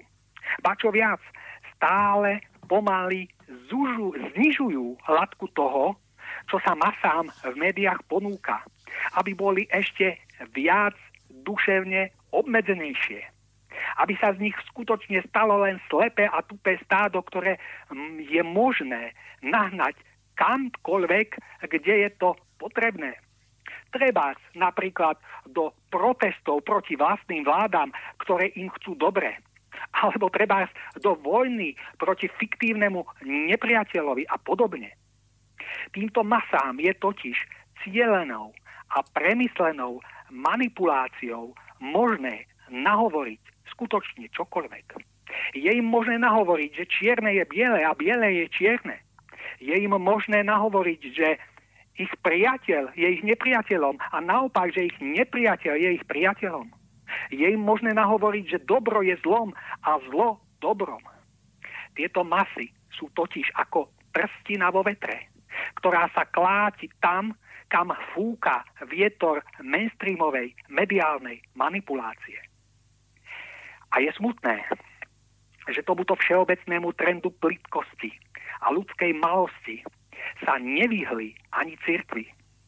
Cirkvi totiž vedome prijali do štruktúry svojej vierúky množstvo prvkov, ktoré cieľene nadbiehajú všeobecnej povrchnosti a plitkosti ľudí len preto, aby k sebe pritiahli čo najväčší počet vstúpencov. Takže nakoniec už ani cirkvi nerobia, čo majú. To znamená, nevychovávajú zrelé a samostatne duchovne stojace osobnosti, utvárajúce svoj zodpovedný vzťah k životu na základe vlastného zvažovania, skúmania a presvedčenia. Ale naopak, vychovávajú a formujú iba poslušné ovečky, idúce slepo len tým smerom, ktorý im vytýčili ich znalí a teologicky podkutí duchovní pastieri. Cirkvy neučia ľudí ryby chytať, tak ako by mali. Ale tieto ryby im oni sami neustále servírujú v podobe hotových duchovných práv, o ktorých už netreba vôbec premýšľať a ktoré je treba iba prijať. No a masám, ktorým vlastné premýšľanie padne zaťažko, takýto prístup dokonale vyhovuje. Takže sú vlastne všetci spokojní. O všetkých týchto veciach by sa samozrejme dalo ešte dlho hovoriť, ale je to zbytočné, pretože s týmto povrchne prvoplánovým vnímaním reality sa v každodennom živote stretnete všade, kdekoľvek sa len pohnete, stačí mať iba otvorené oči. Stretnete sa s ním v autobuse, vo vlaku, v práci, v reštaurácii, na obrazovkách televízií, vo filmoch, v kinách, v divadlách, v časopisoch a kdekoľvek inde. To, čo budete vidieť a vnímať, predstavuje jedinú realitu, ktorá reprezentuje duševný obzor väčšiny obyvateľstva. No a títo otroci vlastnej plitkosti a povrchnosti v tom nebadajú nič prázdneho a neuspokojivého, nič ľudsky nedôstojného. A všetko im to v podstate, ako som už povedal, až na nejaké e, malé chybičky dokonale vyhovuje. Takže nemajú potrebu na tom nič zásadného meniť. A e, ani na tom nechcú nič meniť. A práve tento typ ľudí sa dokonale hodí na pra- a práve na tento typ ľudí sa dokonale hodí známy Goetheho výrok, že najúbohejšími otrokmi sú tí, ktorí si vo svojom zotročení myslia, že sú slobodní. Tento výrok sa dá iba minimálnym spôsobom zmeniť a dokonale vyhovuje aj súčasnej modernej realite, v ktorej sa nachádzame. A zmeniť sa dá jednoducho takto. Najúbohejšími otrokmi sú tí, ktorí si vo svojom konzumne materialistickom zotročení myslia, že sú slobodní. Takže uh, týmto výrokom a týmto konštatovaním uh, by, som, uh, by sme mohli ukončiť opis prvej vrstvy vnímania reality, ktorej žiaľ podlieha väčšina obyvateľstva našej planéty. No pán Šupa, je, je to asi pravda, je to tak, že naozaj o, väčšia časť obyvateľstva žiaľ podlieha práve tomuto takému povrchnému, konzumnému, takému nazval by som to prvoplánovému nazeraniu na život. Chcem sa opýtať, neviem, či to tam odznelo, chcem sa opýtať, prečo práve, preč, alebo pre, prečo táto skupina je tak obrovská? Uh, viete, uh, ľudia majú sklon k povrchnosti, alebo ľudia majú všeobecne sklon ísť tou jednoduchou cestou, alebo cestou jednoduchšieho odporu. To znamená, uh, ak teda mi niekto sprostredkováva niečo, čo je pre mňa nenáročné, čo odo mňa nič nevyžaduje, e, nad čím nemusím uvažovať, tak proste uh, väčšine ľudí sa táto cesta javí ako proste cesta schodná. No ale tým sa vlastne dostávajú do pasce tej vlastnej povrchnosti a uh, potom to už ide len z kopca. Takže to je asi žiaľ ako ten všeobecný sklon k akejsi pohodlnosti a povrchnosti a, a, a, akýsi sklon k vyvinúťu čo najmenšej námahy. Mohli by sme povedať, že uh, to je práve tá široká cesta, široká brána. Á, áno, áno, presne tak. Je to presne, presne tak. tak no. Dobre, presuňme sa jednoducho k tomu druhému stupňu, takej druhej úrovni nazerania na realitu, ktorú sme si mohli pomenovať nejaká úroveň konšpiračná, takže skúsme k tomuto v krátkosti. Áno, áno. Nech sa páči. Takže uh, po tom prvom uh, stupni ideme hlbšie a pozrieme sa na druhý stupeň vnímania reality, ktorý už predstavuje hĺbší rozmer bytia a života a žiaľ, ku ktorému sa dostáva oveľa menšia časť, alebo ku ktorému sa prepracuje oveľa menšia časť obyvateľstva. I keď sa zdá, že v poslednej dobe tento počet pomaličky mierne narastá.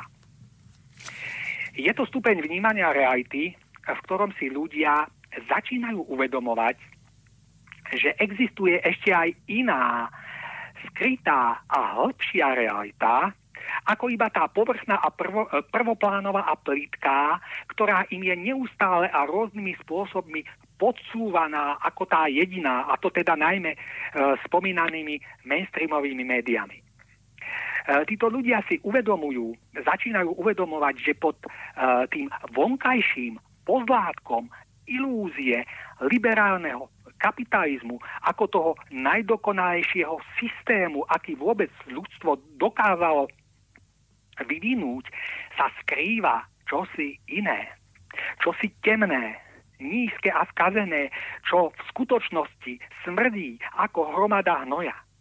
Tento druhý stupeň vnímania reality môžeme definovať, ako pán Kováčik spomenul, aj ako stupeň konšpiračný.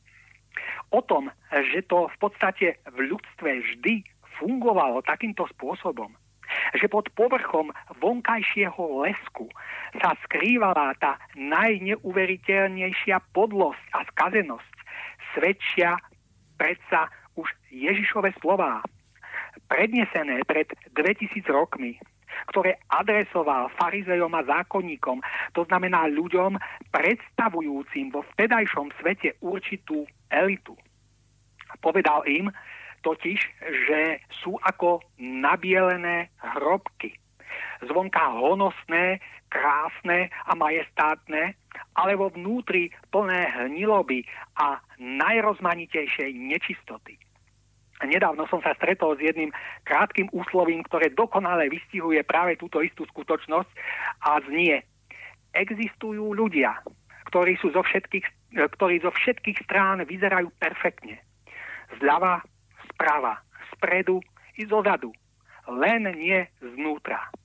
No a presne toto isté platí aj vo vzťahu k súčasnému systému usporiadania vecí ľudských, ktorom dnes žijeme.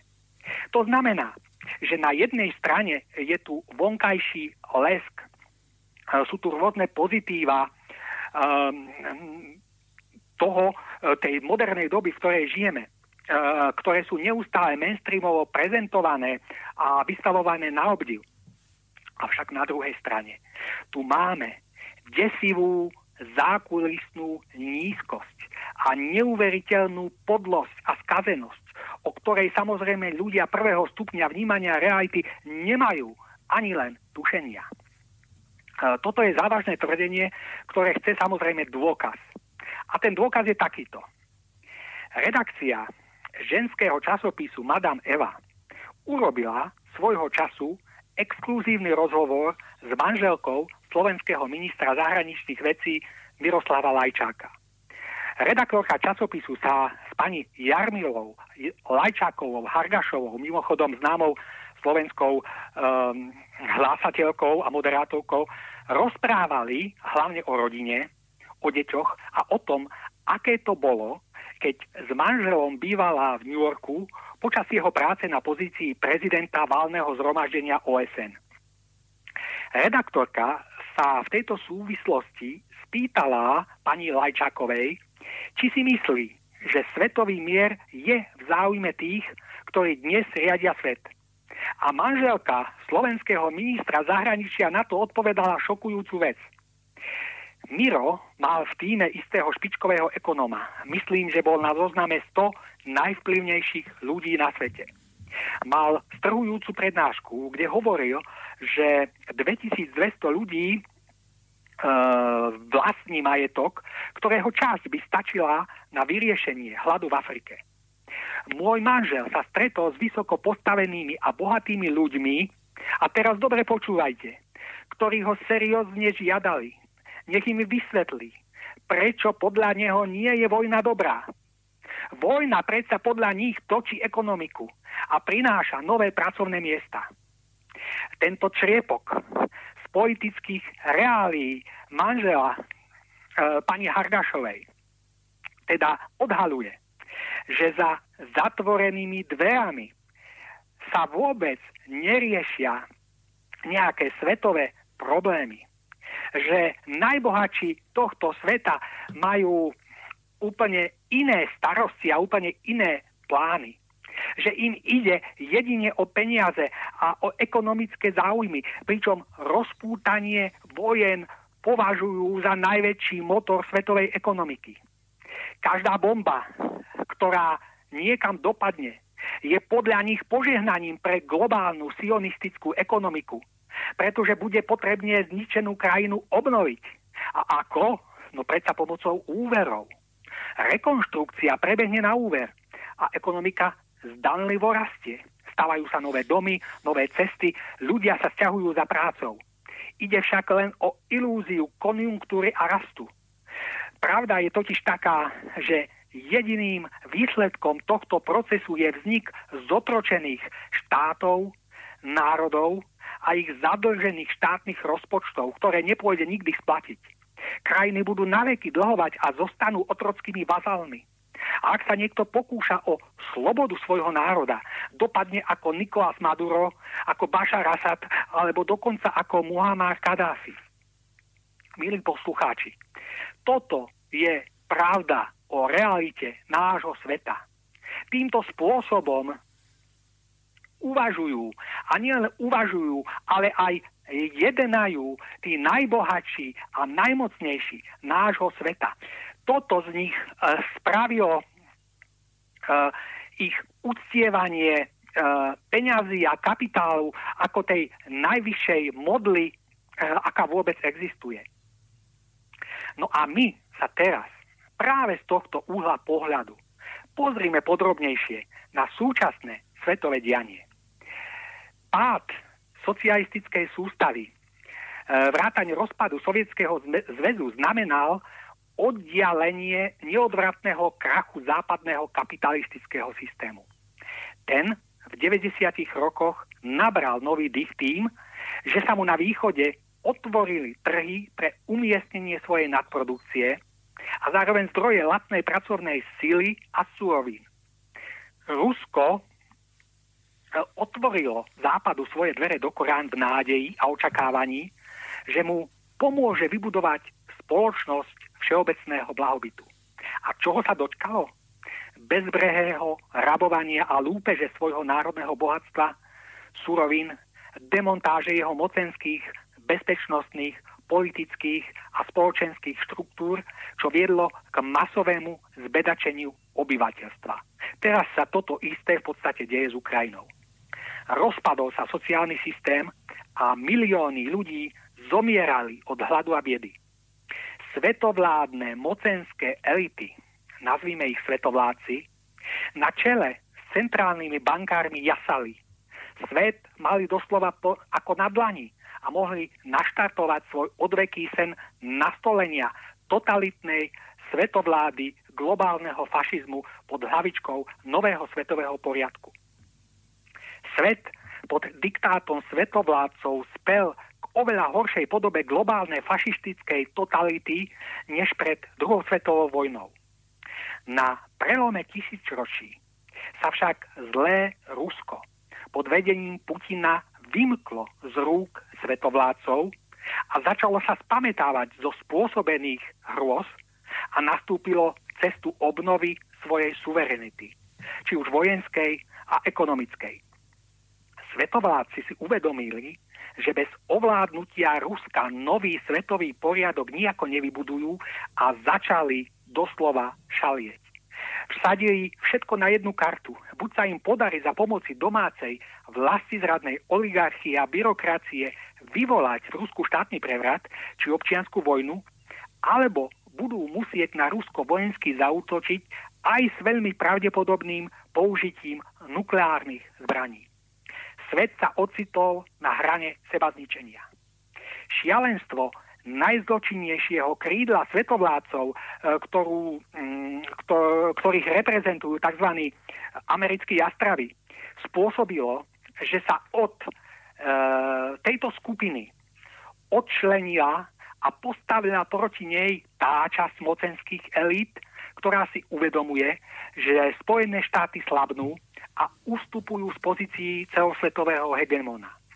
A táto časť už značnú časť svojho kapitálu a financií presunula na východ, hlavne do Číny, s ktorou sa v budúcnosti počíta ako s novým nástrojom uplatňovania svetovlády na miesto USA. To znamená, že my tu máme druhé krídlo svetovládcov, e, ktorých môžeme nazvať globalistami. Uh, títo globalisti, ktorí stoja v opozícii voči svetovládcom, uh, chcú urobiť z Číny nové centrum svetovlády. Čína je už v súčasnosti totalitnou spoločnosťou so štátnym kapitalizmom, kde naplno prebieha experiment totálneho ovládnutia a zotročenia človeka v podobe bodovacieho systému hodnotenia ľudí podľa ich lojálnosti a poslušnosti voči diktatúre vládnej moci s následnou možnosťou či nemožnosťou využívať spoločenské, sociálne a ekonomické výhody tohto režimu globalistom. Aj s pomocou amerických vlastencov a kresťanov sa podaril husársky kúsok, keď dosiahli víťazstvo Trumpa v prezidentských voľbách. Toto víťazstvo jasne vykryštalizoval tri základné sily bojujúce o moc na globálnej politickej mape sveta.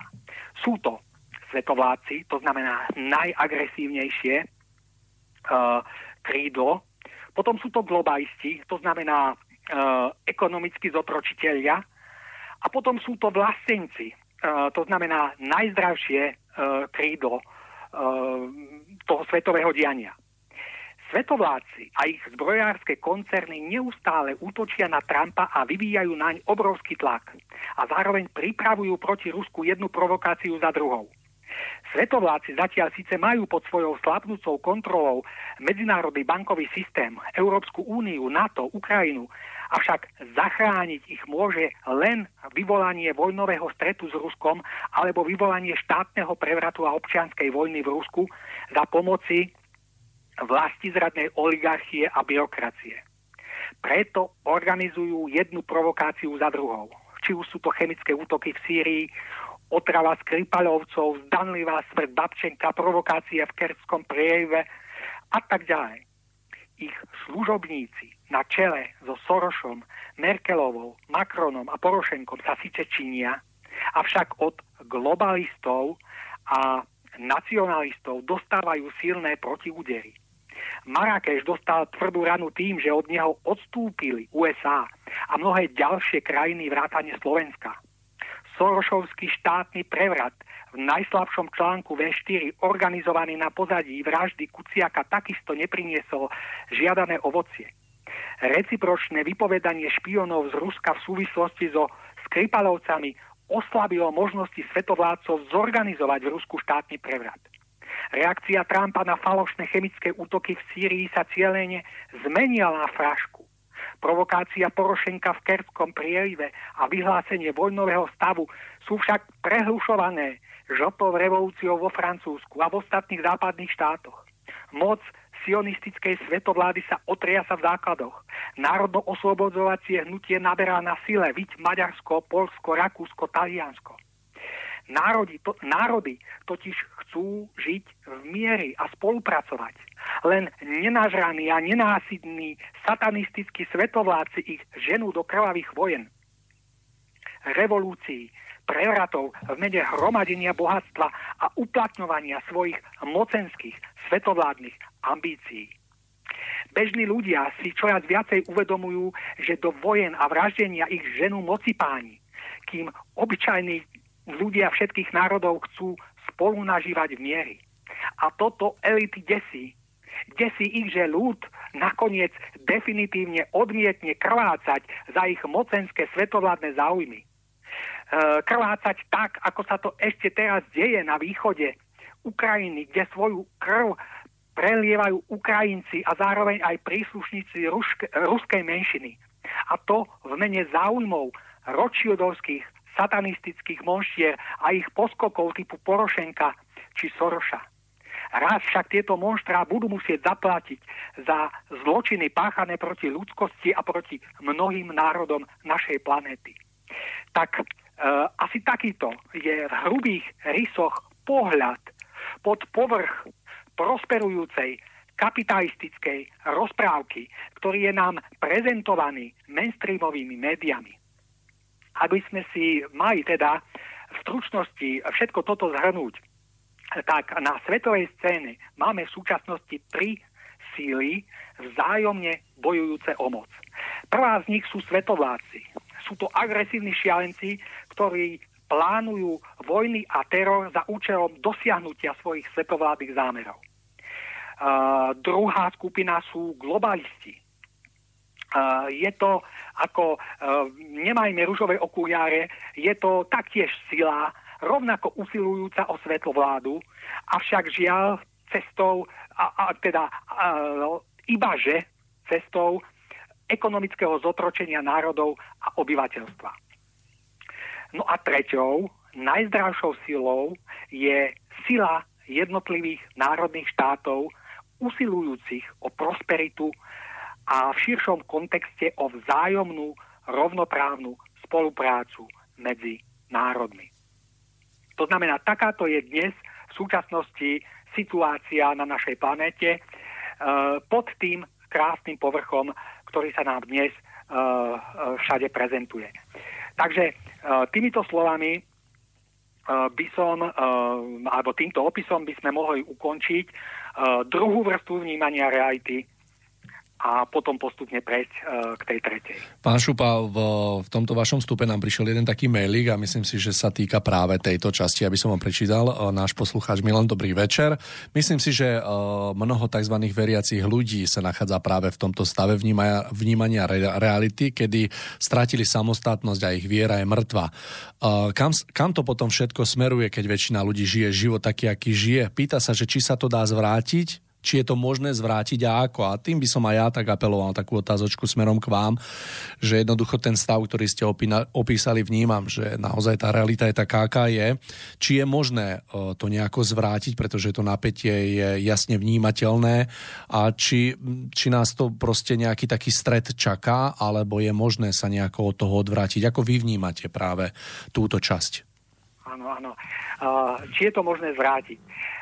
Áno, samozrejme je to možné zvrátiť, veď ľudia musia poznať pravdu. Veď preto robíme túto reláciu, preto existuje slobodný vysielač, prečo existujú rôzne alternatívne médiá, aby ľuďom padla tá páska z očí, aby sa zobudili z tej, z tej rozprávkovej ilúzie kapitalizmu a aby prehliadali a mm, jednoducho tá základná osveta e, by mala byť e, to základné otváranie očí e, ľuďom s tým, že vlastne tie veci by mali pokračovať ešte ďalej až do tých duchovných súvislostí bytia, pretože toto tu všade chýba. A práve v dnešnej relácii vlastne sa my dostaneme až do tej tretej úrovne reality, ktorá sa nachádza pod týmito dvomi, kde skutočne nájdeme tú prvotnú príčinu, na základe ktorej je možné zmeniť tento skutkový stav. Takže vlastne v podstate o tom, odpoveď na tú otázku bude vlastne v celej tej, v celom tom treťom stupni vnímania reality, ku ktorému sa teraz dopracujeme. Tak ja sa naň teším a pán Šupák, dovolíte, dali by sme si krátku prestávočku, máme 45 minút relácie za nami, takže ak dovolíte, dáme krátku prestávočku, ktorú Aha. vyplníme piesňou, no a po nej budeme pokračovať. No a ja si myslím, že veľmi vhodná skladba po tomto zadefinovaní tejto reality je Sima Marta Úsová a Normálny život. Chcem úplne normálny život, normálne dni chcem a zda veľa. Chalúbku v a záhradu so susedmi zdieľať. Len tak objať si muža a mať pocit, že mám kam ísť.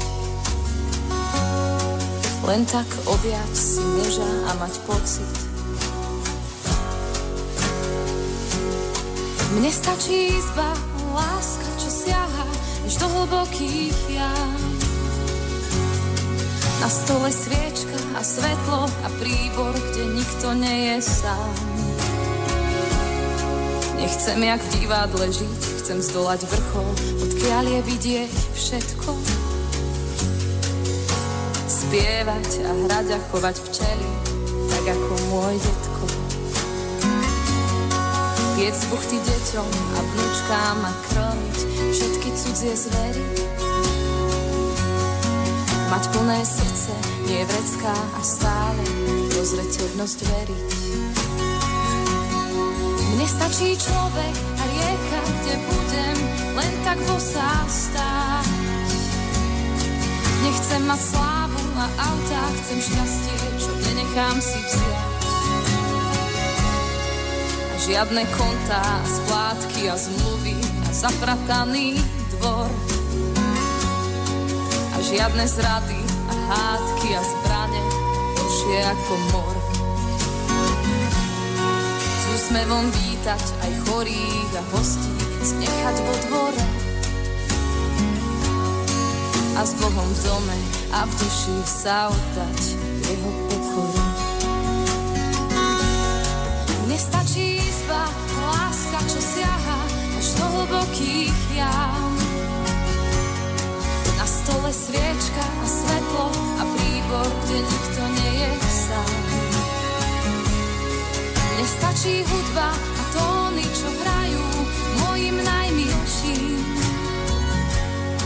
Nestačia oči, čo vedia dobre od zlého odlíšiť.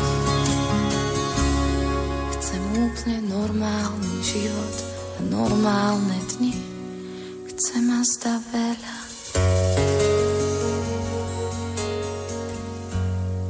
Tak Sima Martausová a Normálny život myslím si, že veľmi krásna skladba. E, pravdou ostáva, že všetci ľudia na tejto zemi až na nejaké výnimky si naozaj želajú mier a chcú svoj život prežiť v šťastí napriek e, pár ľuďom alebo pár vyvoleným, ktorí dneska ťahajú za nitky, na zanitky a nie sú ochotní nejako povoliť zo svojho alebo uvoľniť zo svojho bohatstva, tak je táto situácia taká, aká je. Môj kamarát sa vrátil prednedávnom z Južnej Ameriky, kde po 40 dňoch strávnych v tejto, v tejto krásnej krajine konštatoval, že všetci ľudia si tam naozaj želajú mier, nemajú nič, sú úplne chudobní ale tak veľmi srdečný, že to v ňom zanechalo veľa stôp. Takže, milí priatelia, my budeme dnes v našom rozprávaní pokračovať. Ja len pripomeniem, že spolu s mojim dnešným hostom Milanom Šupom sa rozprávame o o, o, o skuto, kto v skutočnosti hýbe spoločnosťou a svetom, hovoríme o skrytej pravde a dianí okolo nás, snažíme sa odprezentovať také tri vrstvy alebo tri úrovne vnímania reality. No a teraz by sme prešli k tej tretej, úrovne, ktorá verím, že dá všetkým nám takú nádej do ďalších dní. Takže pán Šupa, verím, že sa počujeme a že, že môžeme rozprávať. Tak vám opäť odozdám slovo, nech sa páči. Áno, takže uh, teraz, teda po opise uh, a objasnení tých uh, dvoch predchádzajúcich povrchových vrstiev sa naozaj konečne dostávame k odkrytiu vrstvy tretej a poslednej, ktorej môžeme nájsť onoho e, avizovaného prvotného hýbateľa všetkého spoločenského i svetového diania. A ja by som rád, skôr ako začneme, odcitoval dva citáty z dvoch nezávislých zdrojov, ktoré nám jasne naznačujú, kde treba hľadať skutočného hýbateľa všetkých, e, všetkých vecí, ktoré sa okolo nás dejú. Prvý citát uh, je, pochádza od najvýznamnejšieho slovenského národovca Ľudovita Štúra, ktorý povedal Nie len vlády sú zlé, ale aj ľud je často skazený. A vlády len odrážajú jeho kvality. No a druhý citát uh, je, pochádza z duchovne filozofického diela s názvom Vo svetle pravdy, kde sa píše Obyčajní ľudia nie sú obeťami pomerov, v ktorých sú nútení žiť. Naopak, oni sami sú tvorcami týchto pomerov. To znamená, ak máme tieto veci rozmeniť na drobné, že my, obyčajní a jednoduchí ľudia, nie sme v skutočnosti obeťami svetovládcov, a globalistov, ktorí robia to, čo robia a usilujú sa o to, o čo sa usilujú. Znamená to, že my obyčajní a jednoduchí ľudia sme charakterom a kvalitou vlastných hodnôt, ktoré uznávame, sami prispeli k sformovaniu spoločnosti a sveta do takej podoby, akú sme v súčasnosti nútení prežívať. Lebo všetko to, čo sa okolo nás deje, je v skutočnosti len zákonitým odrazom toho, aký my sami vnútorne sme. Je to vždy len odrazom alebo vonkajšou projekciou náš samotných, nášho vlastného vnútra a jeho hodnot. Toto je skutočná pravda o prvotnom hýbateľovi súčasného spoločenského, politického a svetového diania.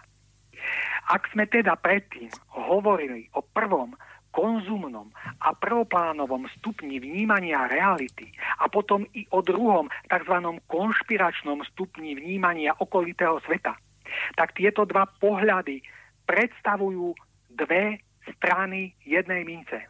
A síce jej líc a jej rúb. A teraz sa pozrieme na to, kto túto mincu v skutočnosti drží vo svojich rukách, kto ňou platí a e, čo za ňu dostáva. Čo za ňu dostáva zaplatené. To znamená, že teraz sa podrobnejšie pozrieme na mechanizmus toho, ako to všetko v skutočnosti funguje, ako obyčajní ľudia v skutočnosti hýbu tým svetovým dianím. Je už totiž najvyšší čas, aby konečne padol ustavične živený mýtus o tom, že hlavnú zodpovednosť za všetko zlé, čo prežívame u nás doma alebo aj vo svete, môžu politici, potom veľké nadnárodné korporácie a nakoniec svetová elita najmocnejších a najbohatších. Všetko je v skutočnosti inak a my si ukážeme, ako reálne vzniká vyššie spomínaná mocenská hierarchia bezohľadnosti, ktorá naozaj utláča obyčajných ľudí a oni majú dojem, že sú iba bezbrannými obeťami. Obeťami bezcharakterných politikov, obeťami dravého nadnárodného kapitálu alebo obeťami úzkej svetovej elity, ktorá má s ľudstvom svoje vlastné temné plány. Otvorene a bez obalu treba zdôrazniť, že obyčajní ľudia nie sú žiadnymi nevinnými obeťami systému a pomerov, ktoré musia znášať. Obyčajní ľudia totiž splodili tento systém, podporujú ho a stále ho udržujú pri živote. Ako to teda celé funguje? Uvediem takýto príklad. Predstavte si sporo a provokatívne odetú ženu kráčajúcu po ulici, ktorá na seba doslova priťahuje chlipné pohľady mužov ba neraz provokuje i vulgárne poznámky. Ide samozrejme o naozaj nízke mužské jednanie, ktoré nie je možné ospravedlniť, ale treba si uvedomiť, že najväčší podiel na tom e, nesie v prvom rade ten, kto tomu, kto, k tomu dáva prvotný podnet. To znamená ten, z koho pohoršenie pochádza. Prečo o tom hovoríme? Pretože na základe úplne rovnakého mechanizmu vznikajú i vonkajšie pomery, v ktorých musia ľudia žiť. A vznikajú takto. Ľudia sú žiaľ vo všeobecnosti zväčša povrchní, plitkí a materialistickí. Sú upriamení iba na seba a svoj vlastný prospech, za ktorým idú slep, slepo ako akési obrovské stádo. A tieto ovce táto masa vo svojej povrchnosti a plitkosti života zameraného úzkoprso iba na seba doslovne provokuje inú kategóriu ľudí, tzv. v úvodzovkách šikovných, k tomu, aby profitovali z ich sklonu k všeobecnej plítkosti a malosti. Aby jednoducho e, tieto negatívne sklony más obratne využili e, ku svojmu prospechu na ich ovládanie a zotročenie prostredníctvom e, chýb a nedostatkov väčšiny ľudí. Funguje to teda takto. Keďže masy priťahuje živočíšna telesnosť, tí v úvodzovkách šikovní im ju doprajú a doprajú im ju vo filmoch, v knihách, v časopisoch alebo na internete. Nech sa do nej masy ponoria a nech sa do nej ponoria tak intenzívne, že už nebudú mať záujem skoro o nič iného. Pretože masy priťahuje plitka až primitívna zábava najrozličnejšieho druhu. Tak tí šikovní v úvozovkách im ju opäť bohato doprajú. Či už v televízii, v rozhlase alebo v bulvárnej tlači. Nech im len vyplňa celý ich voľný čas a celý ich duševný obzor. A aby, sme, aby, aby napokon tí v úvodzovkách šikovnejší mohli potom poza e, chrbát týchto más, týchto obyčajných ľudí robiť, čo sa im len zapáči. Široké masy chcú žiť v ilúzii, že sa niekto snaží o ich dobro a preto im títo šikovní tento dojem a tento pocit eh, Boha to doprajú, ale iba čisto slovne. Eh, a preto ich neustále bombardujú pojmami ako ľudské práva, demokracia, mier, multikulturalizmus, boj proti terorizmu či iným svetovým hrozbám a nepriateľom. Živia v nich, živia v nich takúto ilúziu dobra, pričom pod pláštikom tejto ilúzie robia úplný opak. Ale veď masy sú tak naivné a nemysliace, že nikdy e, nepoznávajú skutočné úmysly týchto tzv. šikovných. A ak sa aj niekto e, medzi týmito e, obyčajnými ľuďmi nájde, čo trošku uvažuje, väčšina aj tak neuverí jeho tzv. konšpiračným ľudom. Súčasný systém sa podobá stupňovitej pyramíde. Jej základ jej prvý stupeň tvoria obyčajní ľudia so všetkými vyššie spomínanými chybami a necnosťami. No a každý ďalší stupeň pyramídy e, predstavuje o trochu vyšší hierarchický stupeň moci, profitujúcej z negatívnych vlastností más. A takto ide od jedného stupňa pyramídy k druhému stále vyššie a vyššie až sa nakoniec v tomto stupňovaní moci dostaneme k našim politickým špičkám a potom k politickým lídrom svetového formátu stojacim nad nimi. Tí sú zase ovládaní mocnými nadnárodnými korporáciami a tieto sú ovládané tzv. elitou, čiže najbohatšími ľuďmi sveta, stojacimi na samom vrchole pyramídy a sústredujúcimi vo svojich rukách obrovskú moc. Ale uvedomme si jednu vec, že stabilita každej pyramídy, ba každej stavby je možná jedine vtedy, ak stojí na pevnom základe. No a tým pevným základom, na ktorom stojí súčasný pyramidálny systém moci, je plítkosť, povrchnosť, konzum, materializmus, nízke vášne a úbohý duševný a duchovný obzor obyčajných ľudí, ktoré idú ako slepé stádo jedine za svojim vlastným prospechom. Toto je základ, na ktorom celá stavba vznikla a ktorý celú stavbu drží. A ak sa aj striedajú rôzni vládcovia, rôzne spoločenské systémy alebo rôzna politická garnitúra, charakter ovládania más zostáva stále rovnaký. Stále rovnaký, pretože to najpodstatnejšie, to najzákladnejšie, čiže ľudia so svojimi chybami, nedostatkami a nízkosťami zostávajú stále rovnakí. Je to teda celé tak, že tí hore so všetkými ich negatívnymi vlastnosťami v skutočnosti ľuďom, ľuďom nevládnu. Ale obyčajní ľudia samotní svojimi chybami a nízkosťou svojej duše umožňujú, aby im vládli práve ľudia takéhoto druhu. Ľudia plní bezohľadnosti, chamtivosti, egoizmu, pokritectva, karierizmu a túžby po neobmedzenej moci poznania všetkých týchto zásadných skutočností, ale zároveň vyplýva, že k obratu, k lepšiemu môže dôjsť jedine z dola. A tu sa dostávame vlastne k odpovedi na tú otázku poslucháča. Ak sa totiž hodnotovo zmení základ, čiže obyčajní ľudia, zmení sa tým absolútne všetko. Ak sa teda zmení smerom k vyšším a ušľachtilejším hodnotám prvý stupeň pyramídy, musí byť taktiež nevyhnutne nahradená celá hierarchia moci ľuďmi novej hodnotovej línie.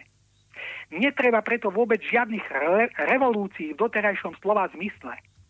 To, čo je treba, aby sa celkový život ľudí zmenil k lepšiemu, je jedine veľká revolučná zmena hodnot. Revolučná zmena hodnotového zamerania más, ktorá je schopná zmeniť tvár celého terajšieho sveta. Pretože ak sa zmení základ, musí sa nevyhnutne zmeniť aj všetko to, čo bude stáť na tomto novom základe. A to od základu až po samotný vrchol pyramídy. Pochopme už predsa konečne jednoduchú pravdu a detsky jednoduchú zákonitosť, že spravodlivosti sa môže predsa dostať jedine tomu, kto je sám spravodlivý. Že dobra sa môže dostať jedine tomu, kto je sám dobrý. Že ľudskosti a ohľaduplnosti sa môže dostať iba tomu, kto je sám ľudský a ohľaduplný že čestne môže byť pristupované iba k tomu, kto je sám čestný a tak ďalej a tak ďalej. Avšak všeobecný sklon ľudí k nečestnosti, zlu, nespravodlivosti, bezohľadnosti a iným nízkym negatívnym vlastnostiam musel nevyhnutne splodiť práve taký negatívny a zvrátený systém moci, aký nám vládne v súčasnosti. Ľudia, Obyčajní, jednoduchí a prostí ľudia, zmente sa. Zmente sa k lepšiemu a tým zmeníte všetko. Tým privodíte tú najzásadnejšiu zmenu v dejinách, pretože pohnete základom, na ktorom všetko stojí. Lebo jedine v zmene jednotlivcov, tých najobyčajnejších ľudí, v ich hodnotovom obrate k vyššiemu, lepšiemu a ušľachtilejšiemu sa skrýva kľúč k zásadnej zmene charakteru ľudskej civilizácie na planete Zem. O tom, v koho rukách sa skrýva skutočná moc, sa však zarytom nočí. Je naopak intenzívne živené presvedčenie, že jednotlivec a tzv. obyčajný človek nič nezmôže. A robí sa ešte mnoho iných vecí preto, aby ľudia nikdy neprecitli a zostali žiť v blude, že im skutočne vládnu tí, ktorí stoja na najvyšších priečkách pyramídy moci. Mocní nášho sveta zrážajú najrozličnejšími spôsobmi obyčajných ľudí nadol a všemožne ich duševne a osobnostne devalvujú, len aby neprecitli k poznaniu moci, ktorá sa v ich rukách. V neuveriteľnej moci zmeniť svet prostredníctvom zmeny seba samých. Áno, skutočná moc nespočíva v rukách tých, ktorí nám vládnu, ale v rukách tých, ktorí ich nechávajú vládnuť. A preto budú tzv. mocipáni tohto sveta do nekonečna, či už mediálne, alebo mnohými inými spôsobmi ohlupovať masy a duševne ich degradovať, len aby to nepochopili aby nikdy nepochopili, že jedine oni sami majú v rukách skutočnú moc. Moc zmeniť a meniť veci okolo seba. Moc zmeniť celú spoločnosť i celý svet a to cez hodnotovú zmenu seba samých. Takéhoto precitnutia jednotlivcov sa doslova hrozí súčasná hierarchia moci, profitujúca z toho najnižšieho čo v ľuďoch jestvuje. A všemožne to podporujúca, pretože príklonom obyčajných ľudí k e, lepšiemu, morálnejšiemu, vyššiemu, spravodlivejšiemu, čestnejšiemu a ušľachtilejšiemu by sa nevyhnutne povážlivo zakolísala pyramída súčasného systému moci, aby sa následne celkom zrútila a navždy pochovala celý tento zvrátený systém pod sebou. Aby konečne na nových, obrodených základoch dobra, spravodlivosti, ušľachtilosti a podobných vysokých ľudských a duchovných hodnot mohla vyrásť nová pyramída úplne iného druhu. Pyramída, ktorá vyniesie na vrchol majstrov všetkých týchto cností. Zatiaľ, čo žiaľ dnes stoja na vrchole iba majstri všetkých našich vlastných chýb, nízkosti a necnosti. Lebo v konečnom dôsledku má a bude mať naša civilizácia i každý národ na svojom vrchole vždy iba takých ľudí, také vlády a také spoločenské elity, aké si zaslúži a aké dokonale odzrkadľujú základnú hodnotovú orientáciu najširších más. Uh, skúsme sa napríklad zamyslieť nad tým, prečo jednotlivé politické špičky stále zrazujú svojich občanov. Prečo sú občania politikmi tak často klamaní a sklamaní? Uh, v skutočnosti však občania nie sú oklamaní politikmi, ako by sa na prvý pohľad dalo, ale predovšetkým sami sebou. Svojou vlastnou ilúziou, že voľbami môžu niečo zmeniť. Svojim naivným presvedčením, že ak zvolia tú správnu stranu, veci sa dajú do pozitívnym spôsobom do pohybu a ich život sa stane lepším a kvalitnejším. Že im jednoducho stačí zvoliť si tých správnych vládnych predstaviteľov a oni sa už o všetko postarajú. Žiaľ, stáva sa však pravidlom, že ich nádeje bývajú sklamané. Veľmi rýchlo po voľbách sa totiž ukáže, že u novej vládnej garnitúry sa spravidla skôr alebo neskôr začnú objavovať takmer tie isté chyby ako u tej predošlej. Že aj oni, rovnako ako tí pred nimi, zavádzajú, manipulujú, uprednostňujú vlastné stranické záujmy, pestujú elitárstvo a myslia na svoj vlastný prospech. Toto samozrejme vyvoláva v ľuďoch nespokojnosť. Klasickým obrazom takejto nespokojnosti bývajú návštevníci pohostinstiev všetkých cenových skupín, sediaci pri pive a svorne nadávajúci na vládu a politikov. Všetci títo nespokojenci by však mali vedieť, že k zmene, k lepšiemu nepríde. Ba ani nemôže prísť z hora, ako oni očakávajú. Mali by totiž vedieť, že každý národ má vládu presne takej kvality, akú si zaslúži. Presne takej kvality, ako je on sám. Mali by vedieť, že zlepšenie života v spoločnosti nemajú v skutočnosti v rukách politici, ale oni samotní, jednoduchí a obyčajní ľudia, ktorí tvoria základné bunky spoločnosti.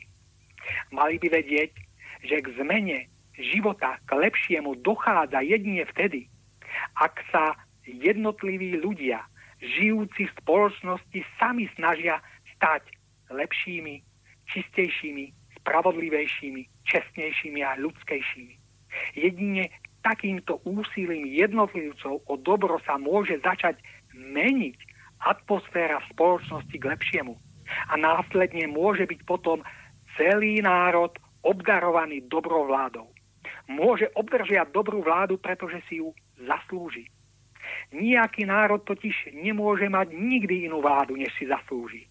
To je zákon. Dobrá vláda je odmenou národa, ktorého členo, členovia usilujú o dobro, čest, ľudskosť, spravodlivosť a ušlachtilosť. Dobrá vláda je odmenou národa, ktorého základné stavebné kamene, čiže jednotliví ľudia usilujú o vysoké a ušľachtilé hodnoty. Kto teda naozaj chce zmenu k lepšiemu, musí sa sám začať usilovať stať lepším. Dúfať totiž v akúkoľvek zmenu k lepšiemu bez nášho osobného pričinenia v naivnom presvedčení, že to za nás urobí niekto iný, je alibizmus. Dúfať v to, že ja si budem hovieť vo vlastných chybách, necnostiach a neresiach, že budem povolovať úzdu vlastnej nečestnosti, neušľachtilosti a nespravodlivosti a niekto iný, nejaká dobrá vláda konečne privodí k zmenu lepšiemu. Dúfať v takéto niečo je číra utopia a absolútny nezmysel. Áno, je každopádne maximálne pohodlné sedieť niekde pri pive a nadávať na vládu, ktorá je neschopná. Schopná vláda je totiž podľa všeobecnej, všeobecnej naivnej predstavy taká, ktorá si dokáže poradiť sama. Jedine ona sama má dokázať učiniť život lepším bez toho, že by sa v tomto smere e, museli namáhať bežní rádoví občania. Veď v konečnom dôsledku členovia vlády sú predsa za to e, dobre platení. Takto uvažovať je naozaj veľmi pohodlné, pretože to hlavné bremeno spočíva na niekom inom. Iba nie na mne. Ja, obyčajný človečik, som predsa príliš bezvýznamný na to, aby som mohol niečo ovplyvniť.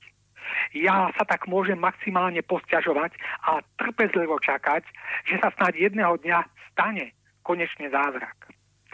Ľudia, nežíme v podobnom blúde a omyle. V blúde a omyle dokonale vyhovujúcom našim slabostiam a našej pohodlnosti. Nikto za nás nič neurobí. Vždy budeme mať len takú vládu, akú si zaslúžime. Akú si zaslúžime tým, aký sme my samotní. Ako my samotní vážne usilujeme o dobro, čest, ľudskosť a ušlachtilosť. My, jedine my sme strojcami vlastnej lepšej budúcnosti. Ak neučiníme nevyhnutný krok a nezačneme sami od seba, nikdy sa nejakej lepšej budúcnosti nedočkáme. Nikto iný nám ju za nás nevytvorí, ani nevybudujeme. Nevybuduje. Nijaká politická strana, ani nejakí štátnici. Veľkou a doposiaľ nepoznanou zákonitosťou totiž je, že ľudia na vrcholných riadiacich postoch spoločnosti so všetkými ich chybami a slabosťami predstavujú v istom zmysle zrkadlo, v ktorom má národ možnosť spoznať svoju vlastnú tvár. Zrkadlo, ktoré národu neomilne hovorí, ľudia, takýto ste, v súčasnosti sa totiž na vrchole spoločnosti nachádzajú, ako už bolo spomenuté, práve majstri našich vlastných chýb. Chyby a nedostatky predstaviteľov politickej moci totiž zrkadlia chyby a nedostatky národa, z ktorého zišli. Ak túto zákonitosť a toto prepojenie dokáže národ pochopiť a jeho základné bunky, čiže jednotlivci, sa začnú vedome meniť k lepšiemu, potom Jedine potom sa budú môcť do vedenia štátu postupne dostávať ľudia o mnoho vyšších morálnych a mravných kvalít. Lebo práve vládu takýchto ľudí si bude potom národ celkom oprávnene zasluhovať. Myslieť si, že ja osobne som príliš nepatrným na to, aby som niečo zmenil, je blúd. Je to zásadný omyl, ktorým sa ľudia snažia ospravedlniť svoju lenivosť. Každá spoločnosť sa totiž skladá z jednotlivcov a morálna a mravná úroveň každého z týchto jednotlivcov určuje a ovplyvňuje morálnu a mravnú úroveň celej spoločnosti, ako i úroveň politickej reprezentácie, ktorá daný národ spravuje. Všetko je teda úplne inak. Každý z nás nesie obrovskú osobnú zodpovednosť za to, či bude naša spoločnosť smerovať k lepšiemu. Ak totiž vážne a zodpovedne začneme meniť seba samých k lepšiemu, začneme tým zároveň meniť k lepšiemu absolútne všetko. A práve o tomto zásadnom dosahu jednotlivcov na charakter veľkého celku spoločnosti by sa malo začať viac otvorene hovoriť. Mal by sa o tom učiť a mal by si byť toho vedomý každý človek. Každý z nás by, mal konečne, by si mal konečne uvedomiť, aká veľká zodpovednosť spočíva na jeho vlastných bedrách. Ak ale túto osobnú zodpovednosť z nejakého dôvodu neprevezmeme, ak budeme iba lenivo dúfať, že lepší život za nás a pre nás vybuduje niekto iný, nejaký štátnik, vodca alebo správna politická strana, potom si môžeme byť 100% istí, že sa skutočného zlepšenia kvality nášho života e, takýmto spôsobom, ako by sme, to predstavo- ako by sme si to predstavovali, nikdy nedočkáme. Uh, ja by som uh, už teraz, keď sa blížime k záveru popisu uh, tejto tretej úrovne vnímania reality použil citát alebo využil pár slov od Johna Hancocka, ktorý dokonale potvrdzuje vyššie popisovanú zákonitosť vzťahu medzi druhom hodnot, ktoré ľudia uznávajú a charakterom vlády, ktorú musia znášať. Tento múdry človek povedal, ľudia, ktorí preukazujú väčší rešpekt bohatému podliakovi, než čestnému a statočnému človeku, ktorý žije v chudobe, si zaslúžia byť zotročení, pretože jasne ukazujú, že bohatstvo, nech už je získané akýmkoľvek spôsobom, má podľa nich väčšiu hodnotu než poctivosť. A ja chcem iba dodať, že práve pre túto ich vlastnú nepoctivosť im e, napokon vládnu vždy nie príliš poctiví. Tak ako nám dnes e, súčasnosti. E, ja by som e, možno tieto, svoje slova alebo uzavrel celú túto vec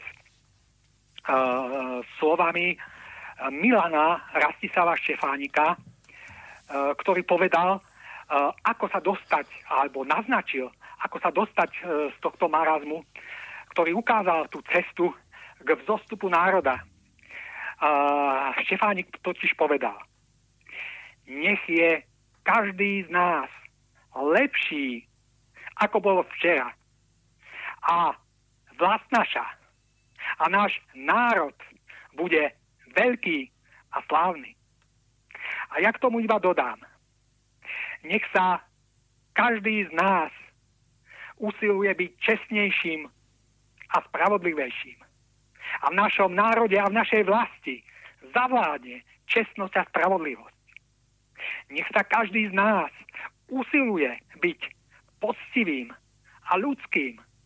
A v našej vlasti a v našom národe zavládne poctivosť a ľudskosť. Nech sa každý z nás usiluje byť každým dňom čoraz mravnejším a morálnejším. A v našej vlasti zavládne morálnosť a mravnosť. Nech sa každý z nás usiluje byť e, pravým, to jest duchovným spôsobom múdrym a nad našou vlastou bude nakoniec spočívať požehnanie všemohúceho pána všetkých svetov. Takže týmito slovami alebo uh, sme si jednak ukázali skutočného pôvodcu toho svetového diania a zároveň sme si ukázali akým spôsobom cez seba samých je možné zasahovať do tohto svetového diania, do tohto spoločenského diania a zaslúžiť sa o to, aby sme ho, um, aby sme ho my sami uh, menili k lepšiemu, aby sme k tomu prispeli svojim vlastným dielom.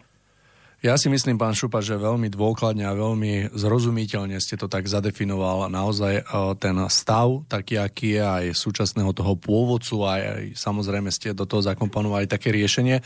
Ja skúsim ešte jeden mailik, nám tu prišiel od poslucháča Štefana. Dobrý deň. Pán Šupa, ja si ale vôbec e, nemyslím, že to vyzerá tak, že by sa človek chcel zmeniť samostatne a že tí hore to aj vedia. Myslím si, že je nutné, aby táto masa ľudí, ktorá nazerá na realitu z prvého stupňa, ako ste to opísali, aby v bolesti, aby narazila a v bolesti a utrpenia pochopila, čo pochopiť musí. História je plná takýchto momentov. Áno, áno, áno.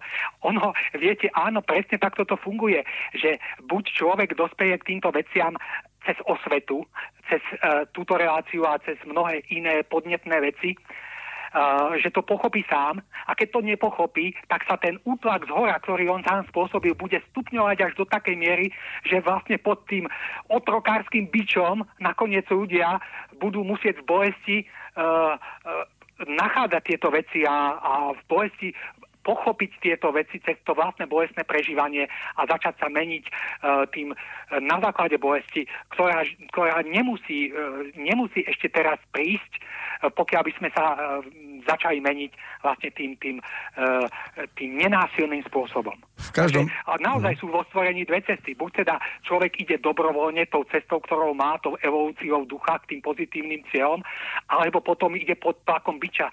Potom proste tie pomery sa uh, zhoršia natoľko, že, že proste uh, bude musieť sa k tomu dopracovať cez bolesť a cez hrôzu. V každom prípade platí, že človek si sám vyberie cestu, po ktorej bude kráčať, či to pôjde tak. tou cestou takej, takej ako keby vlastnej premeny alebo cestou bolesti a utrpenia. Ja verím, pán Šupa, že minimálne my dvaja a pár ľudí, ktorých osobne poznám, alebo veľa ľudí, ktorých ešte osobne nepoznám, si vyberia tú prvú cestu a že my sami sa budeme snažiť o stelesnenie takej tej, nazvem to tej uh, cesty, ktorá bude viesť k takému vlastnému seba uvedomeniu a že sa budeme stáť e, alebo snažiť byť ľuďmi, ktorí, ktorí sú si vedomí toho, že e, zmeniť svet sa dá a že budeme patriť medzi tých, ktorí budú robiť tú osvedu, čo je aj, myslím si, že cieľom tejto, nie len tejto, ale celej, celej série vlastne relácie Cesta v zostupu. Pán Šupa, máme nejaké dve minúty do konca, takže mne na samotný záver dovolte, aby som sa vám poďakoval za to, že ste si opäť našli čas, že ste boli ochotní sa s nami podeliť o vaše myšlienky a úvahy. Ja si myslím, že to bolo veľmi dobre, mne sa to osobne páčilo a verím, že aj našim poslucháčom. Takže ďakujem veľmi pekne. A ja na samotný záver, milí poslucháči, by som len už len pripomenul, že v apríli bude opäť pokračovať stretnutie školy duchovného rozhľadu, konkrétne v nedelu 28.4. No a my by sme sa mali počuť v piatok 19.4. Verím, že to tak bude. No a na samotný záver by som už len povedal, že my ľudia však obvykle máme v sebe jednu zvláštnu vlastnosť, ktorá nám znemožňuje zač- zažať svetlo nášho ducha. A to je stiažovanie si na svoj vlastný osud a videnie ho ako ten ako najhorší na svete. Takto síce zdanlivo ospravedlňujeme našu duchovnú lenivosť, no každopádne to nikomu pomôcť nemo, nepomô, nemôže.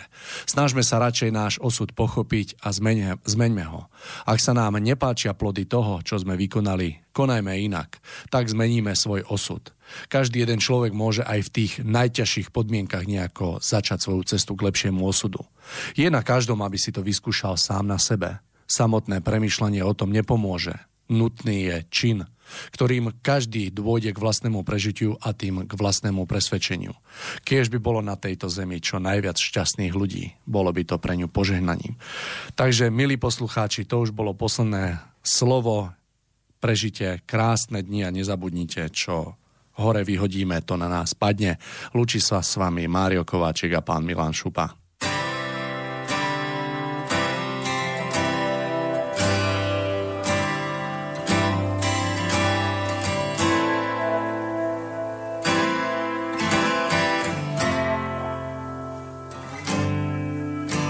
Tou cestou, tím směrem, prý bych se dávno měl dát. Sněží, jde to stěží, ale sněhy pak tají. U sněhy ti zanech, ty slíbí a dají víc síly se prát. Na dně víc dávat, než brát. A i když se vleče a je schůdná jen v kleče, donutí přestat se zbytečně ptát jestli se blížím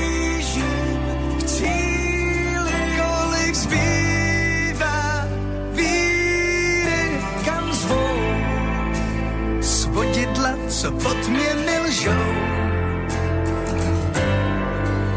Zdat vám zpátky a plítvám řádky, co zvou, že už mi doma neotevřou.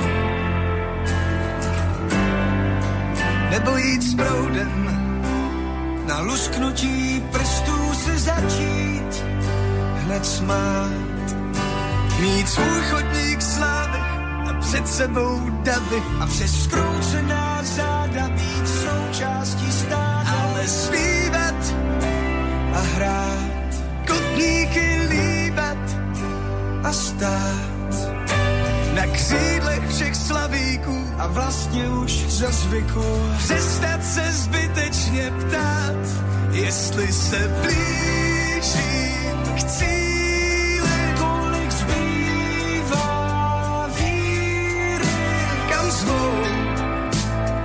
vodidla, co pod mě milšou.